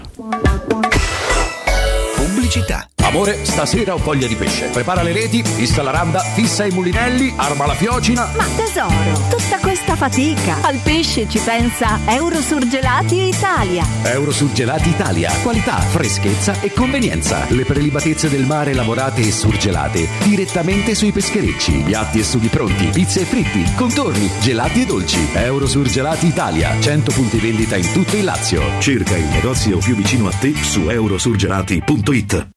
Vuoi cambiare il colore alla tua auto, ai tuoi cerchioni o alla tua moto? Da Max Deep Skin ora è possibile in solo 48 ore attraverso un'innovativa vernice spray che si amalgama come un adesivo indistruttibile, non rovinando il colore originale. E se un giorno decidi nuovamente di cambiare, il tutto viene rimosso come fosse un adesivo. Contatta subito Max Deep Skin al 342 30 35 085 o consulta la pagina Facebook Max Deep Skin. Vendo la mia casa, chi compra non c'è. Certificati, vendo la mia casa, chi compra non c'è. UM24 voglio vendere casa a te. Vendo la mia casa, UM24 compra casa da me.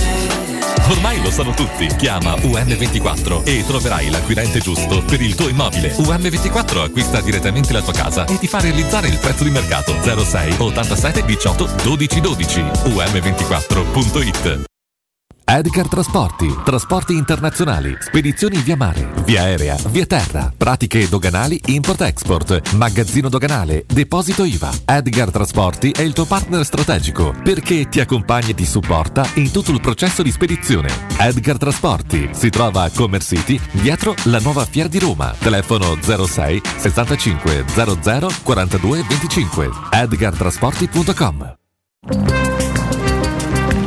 Non perdere l'appuntamento con Sport e Salute su Teleradio Stereo. Tutti i martedì alle 15.50 e il sabato alle 9.40. La rubrica di informazione medico-scientifica a cura del professor Francesco Franceschi, specialista in ortopedia e traumatologia. Per informazioni 335 872 36 o francescofranceschi.it.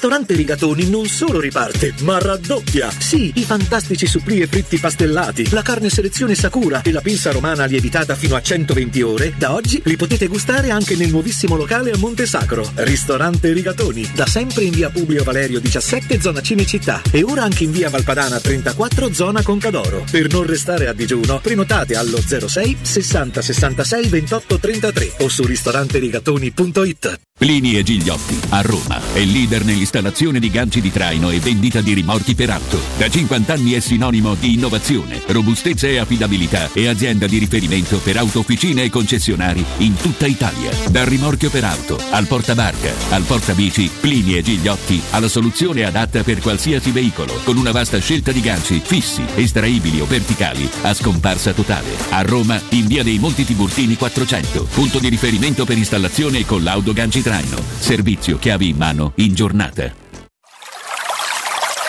È la mia nuova acqua di casa. Approfitta anche tu della sensazionale offerta promozionale firmata Brispal. A soli 19 euro al mese avrai acqua pura e con tante bollicine direttamente a casa tua. Hai capito bene? A soli 19 euro al mese, incluso manutenzione e cambio filtri. Cambia acqua anche tu e passa ad un erogatore Brispal e avrai purezza, freschezza e il massimo del risparmio. Brispal, la tua nuova acqua di casa. Informazioni allo 06 61 45 088 o brispalitalia.it. Nel centro di Ostia, in una zona commerciale ad alta percorrenza, la società SIPA dispone di negozi di varie metrature, locali liberi e disponibili da subito, adatti a qualsiasi tipo di attività, in una posizione privilegiata e centrale. La zona signorile, la collocazione commerciale e gli ampi parcheggi nei pressi rendono questo immobile un ottimo investimento. Per qualsiasi informazione rivolgetevi al 345 713 5407 e visitate il sito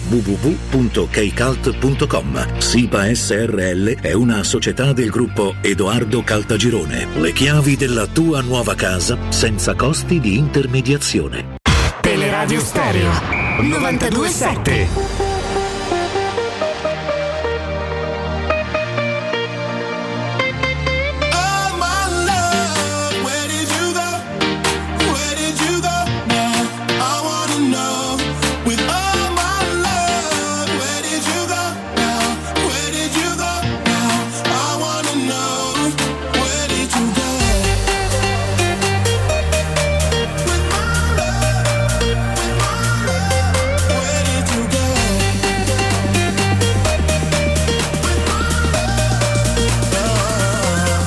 nel salutare Vince Canzonieri che si è avvicendato Andrea Giordano in eh, cabina di regia e anche il nostro amico ovviamente Oricchio Alessandro che è in, eh, in redazione. Eh, caro Robby, mh, mi ha terribilmente colpito, sono subito a riguardarmela perché me- io ho sto viziaccio, sono uno dei cretini che ancora compra i CD e i libri in versione cartacea, no? Non ho mai letto, sentito un audiolibro nemmeno quando stavo in ospedale, non ho mai, cioè non, non riesco proprio a privarmi del piacere della carta e non è che siamo in tanti no? avere questa, ancora questa, questa Direi passione. purtroppo no, Stefano. E ho comprato, perché è uscito più di un anno fa, il- l'ultimo libro di Ken Follett. Devo dire, non, non- non mi fa impazzire sempre, specialmente nell'ultima parte della sua produzione, però mi avevano parlato molto bene eh, di, questa, di, questa, di quest'opera per nulla al mondo. Tra l'altro che lui ha scritto alla veneranda età di 71 anni, questo mi ha pure incoraggiato, dico, cioè, cioè, un giorno riuscirò pure io a pubblicare un romanzo. E, insomma, mm, è impressionante. Io sono andato a leggere appunto il riassunto rapido no, del, eh, il- la sinossi no, di, questa- di di questo racconto ed è incredibile perché tra l'altro parte lui, questo lo trovo magnifico, da una, da una riflessione che riguarda la prima guerra mondiale. E quando dice nel fare una ricerca, perché stava, facendo, stava scrivendo delle cose anche su questo primo conflitto, eh, mi ha impressionato il fatto di ricostruire, no, leggendo le pagine di quegli anni, come nessun leader europeo, nessuna nazione fosse interessata a sta guerra, che poi esplose, esplose in maniera, in maniera rovinosa, catastrofica. Fu la prima volta in cui il mondo si trovò a dover eh, affrontare questa, questa sfida eh, assolutamente cruenta. no? Partendo da questo concetto, dice, ma che so- succederebbe a distanza di anni, perché per fortuna è dal 45 che non ci ponevamo il problema a livello globale, no? che succederebbe se no? Il vaso di Pandora, no? questa è la- la- la- diciamo, l'immagine che lui usa, si scoperchiasse improvvisamente ci si rendesse conto che non c'è altra soluzione o comunque c'è la, follia ci porta a credere che non c'è nessun'altra soluzione che il terzo conflitto mondiale che avrebbe ovviamente conseguenze devastanti perché insomma, dal, dal- dal quin- dal 1915 a oggi eh, sono cambiate eh, direi abbastanza le tecnologie no? e anche le- la, forza delle armi è, è leggermente diversa. Beh, altro che sul terreno, altro che on the ground si faceva la prima guerra mondiale. visto, proprio casa per casa, Eh. palmo a palmo sul terreno, quelle trincee, quelle vere, insomma, no? eh. Ma infatti per anni venne raccontata come quella nel conflitto corpo a corpo quasi più devastante, non? senza poi toccare ovviamente il genocidio, tutta la distruzione che è stata portata avanti nella seconda eh, guerra mondiale. Però è molto, eh, chiaramente ci vuole una mente, una mente brillante e un, una grande qualità, o anzi una grande fortuna mi verrebbe da dire, che hanno le menti brillanti che quando dicono una cosa come questa, che è, se ci, se ci vai a riflettere, eh, ovvia, e, e però tu non ci hai pensato, ci ha pensato lui, tu ti trovi no, a commentarla. certo. Questo fa la differenza fra una grande mente, quale io non sono, e quella di, di Ken Follett, qual è. Il, il problema è che questo tipo di atteggiamento politico militare della Russia, dell'Ucraina stessa nel difendersi, dell'Europa che non sa bene come comportarsi per- proprio per quel rischio là, ci fa capire una cosa che, che- che è semplice ed era sotto gli occhi di tutti, ma che nessuno di noi voleva accettare o vedere fino, fino in fondo, che ci può anche stare no, a, livello, a livello umano. Che in realtà noi siamo poggiati su equilibri che sono molto, ma molto più precari di quelli che immaginiamo.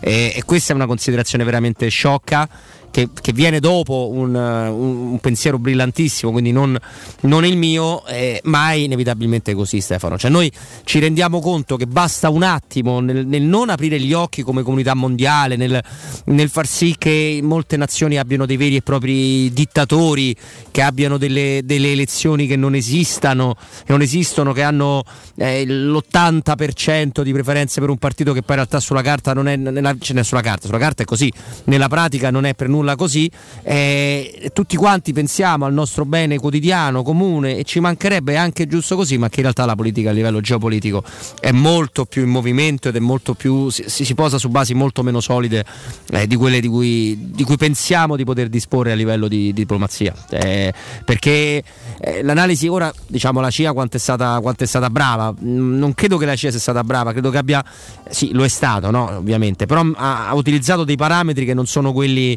quelli comuni, perché alla fine eh, se viene registrato un messaggio prima, addir- addirittura quasi un discorso per l'eventuale, per l'eventuale Vittoria, vittoria, no? eh, vuol dire che tutti quanti si dormivano un po' da piedi se vogliamo. Eh. Assolutamente sì, eh, ed è triste che abbiamo. Io ho sentito sfottere la CIA, che insomma ha una sua tradizione, una sua storia per avere. Ma c'è anche le sue zone d'ombra, no? Se non- sì, sì, per carità. Tantissime. tanti no, però avevano previsto esattamente quello, quello che è accaduto e di questo bisogna dargli atto. Dobbiamo fermarci un istante soltanto, ma è assolutamente un piacere, caro Robby, perché abbiamo con noi Danilo, che saluto. Danilo, buonasera. Buonasera, buonasera. Caro Danilo della Enjoymatic, che è una, una- oltre ad essere una- un'azienda eh, nostra partner eh, che, che noi vi consigliamo a chiunque ci ascolta no? con, grande, con grande forza e soprattutto con, eh, con- mm, avendo potuto constatare ecco, no? Eh, la sua efficacia, ci fa proprio piacere che sia, ripeto, nostra collaboratrice, nostra partner, perché? Perché qui se riusciamo a sopravvivere, specialmente in giornate dove fa freddo, dove piove, possiamo invece no, alimentarci con un bel caffè, una bevanda calda, Esatto, mangiare qualche cosa e grazie ai dispenser no, che voi eh, ci avete Quindi siamo fornito. Esatto, quindi diciamo il dispenser non si paga, sono queste belle no? No, no, vetrine. Diciamo eh. che l'Engelmatic ormai è da anni che sta sul mercato e, e usa questa eh, procedura. Diamo dispenser eh, in comodato d'uso completamente gratuito e, e quindi eh, il consumatore deve soltanto acquistare il prodotto all'interno e, e niente, assaporare gustarsi il caffè insomma.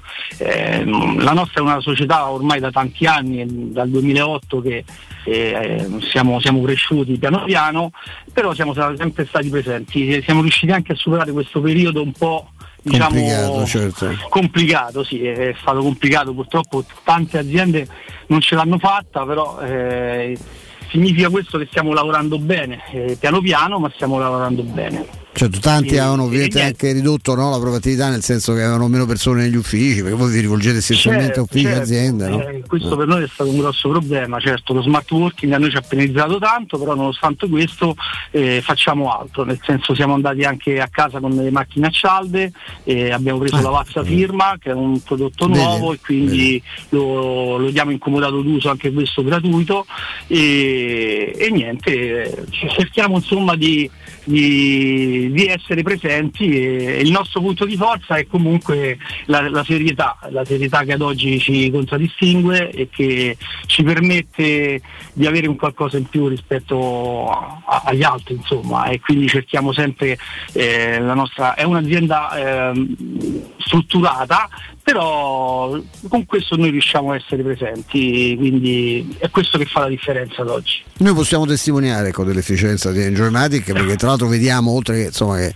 che nutrirci no, di caffè, di bevande di, di- anche di, di- di merendine, tutto quello che potete trovare in un, in un dispenser di quelli che vedete nel- negli uffici, dato questi sono modernissimi, anche belli eh, da vedere così dal punto Da di vista estetico, che, che è importante pure quello perché stanno comunque in uffici, insomma è, è importante che abbiano una loro- un loro stile eh, estetico Certo. e che c'è un'efficienza pazzesca nelle, nelle forniture, quindi ogni giorno vengono i ragazzi di Enjoymatic a, a rimettere... riforniture ma ancora di più ancora di più nel momento in cui c'è un problema Ah, non se c'è un guasto, perché, sì, sì, sì, siamo certo. sempre presenti e cerchiamo di intervenire il prima possibile No, noi nonostante le nostre manacce riusciamo no, a si, si dispenser sono talmente moderni, efficienti che riescono a sopravvivere anche a un, mal- a un nostro uso malaccorto. eh. Però insomma le macchine sono nuovissime, le avete gratis, dovete- viene pagato soltanto quello che viene, che viene consumato e poi c'è anche questa bella iniziativa di cui ci ha parlato Danilo anche per i privati, per le famiglie, per chi vuole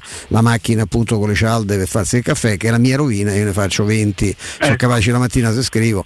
Comunque io voglio ri- ripetere con forza il vostro bellissimo slogan Enjoymatic, Enjoy Life, godetevi la vita con eh, Enjoymatic, ecco quali i numeri e i riferimenti per, per contattarvi Danilo? allora il numero di riferimento è 392 50 49 213 Perfetto. oppure eh, la nostra email che è info-engelmatic.it Enjoymatic.it, non vi sto a offendere dicendo che la prima è una, I, è una I di Jolly e l'ultima New York, quindi Enjoy Matic K finale. E ripeto anche io il numero 392 50 49 213 per entrare insomma in, mo- questo mondo di, di gioia, di vita felice, come dice lo slogan di Enjoy Matic. Grazie Danilo.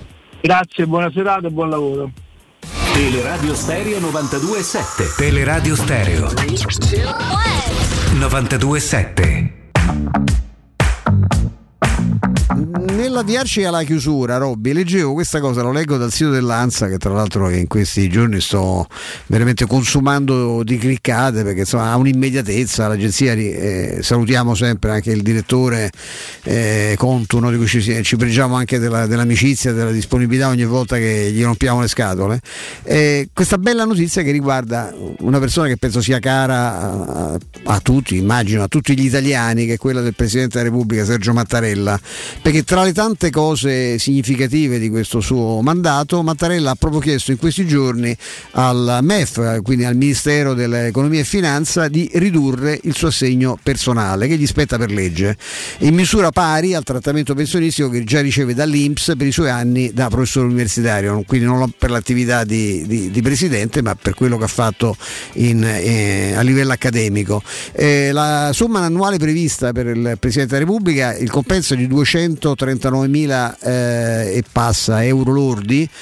Parliamo manco di cifre se andate a vedere, dice magari averceli, ma insomma non parliamo di cifre da, da Nababbo, parliamo degli oligarchi, insomma. Comunque viene ridotta di 60 mila euro portando l'importo complessivo a sfiorare i 180.000 euro a netto delle tasse io mi sono tenuto basso penso che Mattarella incassa sì e no 8.000 euro al mese. Ci sono tanti non so pochi ma quello fa il Presidente della Repubblica e forse c'è qualche impegno più di altri. È una nota che diffonde il Quirinale conoscendo Mattarella se non l'avessero detto non, eh, non, eh, non, penso non avrebbe certo protestato anzi se ne sarebbe stato forse più contento. La cosa che mi piace sottolineare è che alla luce del, dell'indice no? dei prezzi al consumo, il famoso adeguamento dell'Istat, lui doveva avere 16.000 euro in più rispetto ai 239.000 previsti dal, diciamo, da, da, da, dalle tabelle che riguardano i compensi per il Presidente della Repubblica, quindi sarebbe andato a sfiorare i 150.000, i 250.000 invece ha, ha abbassato nettamente questa, di 60.000 questo, questo compenso, rinunciando anche appunto al, al ritocco che gli sarebbe aspettato per di, di diritto.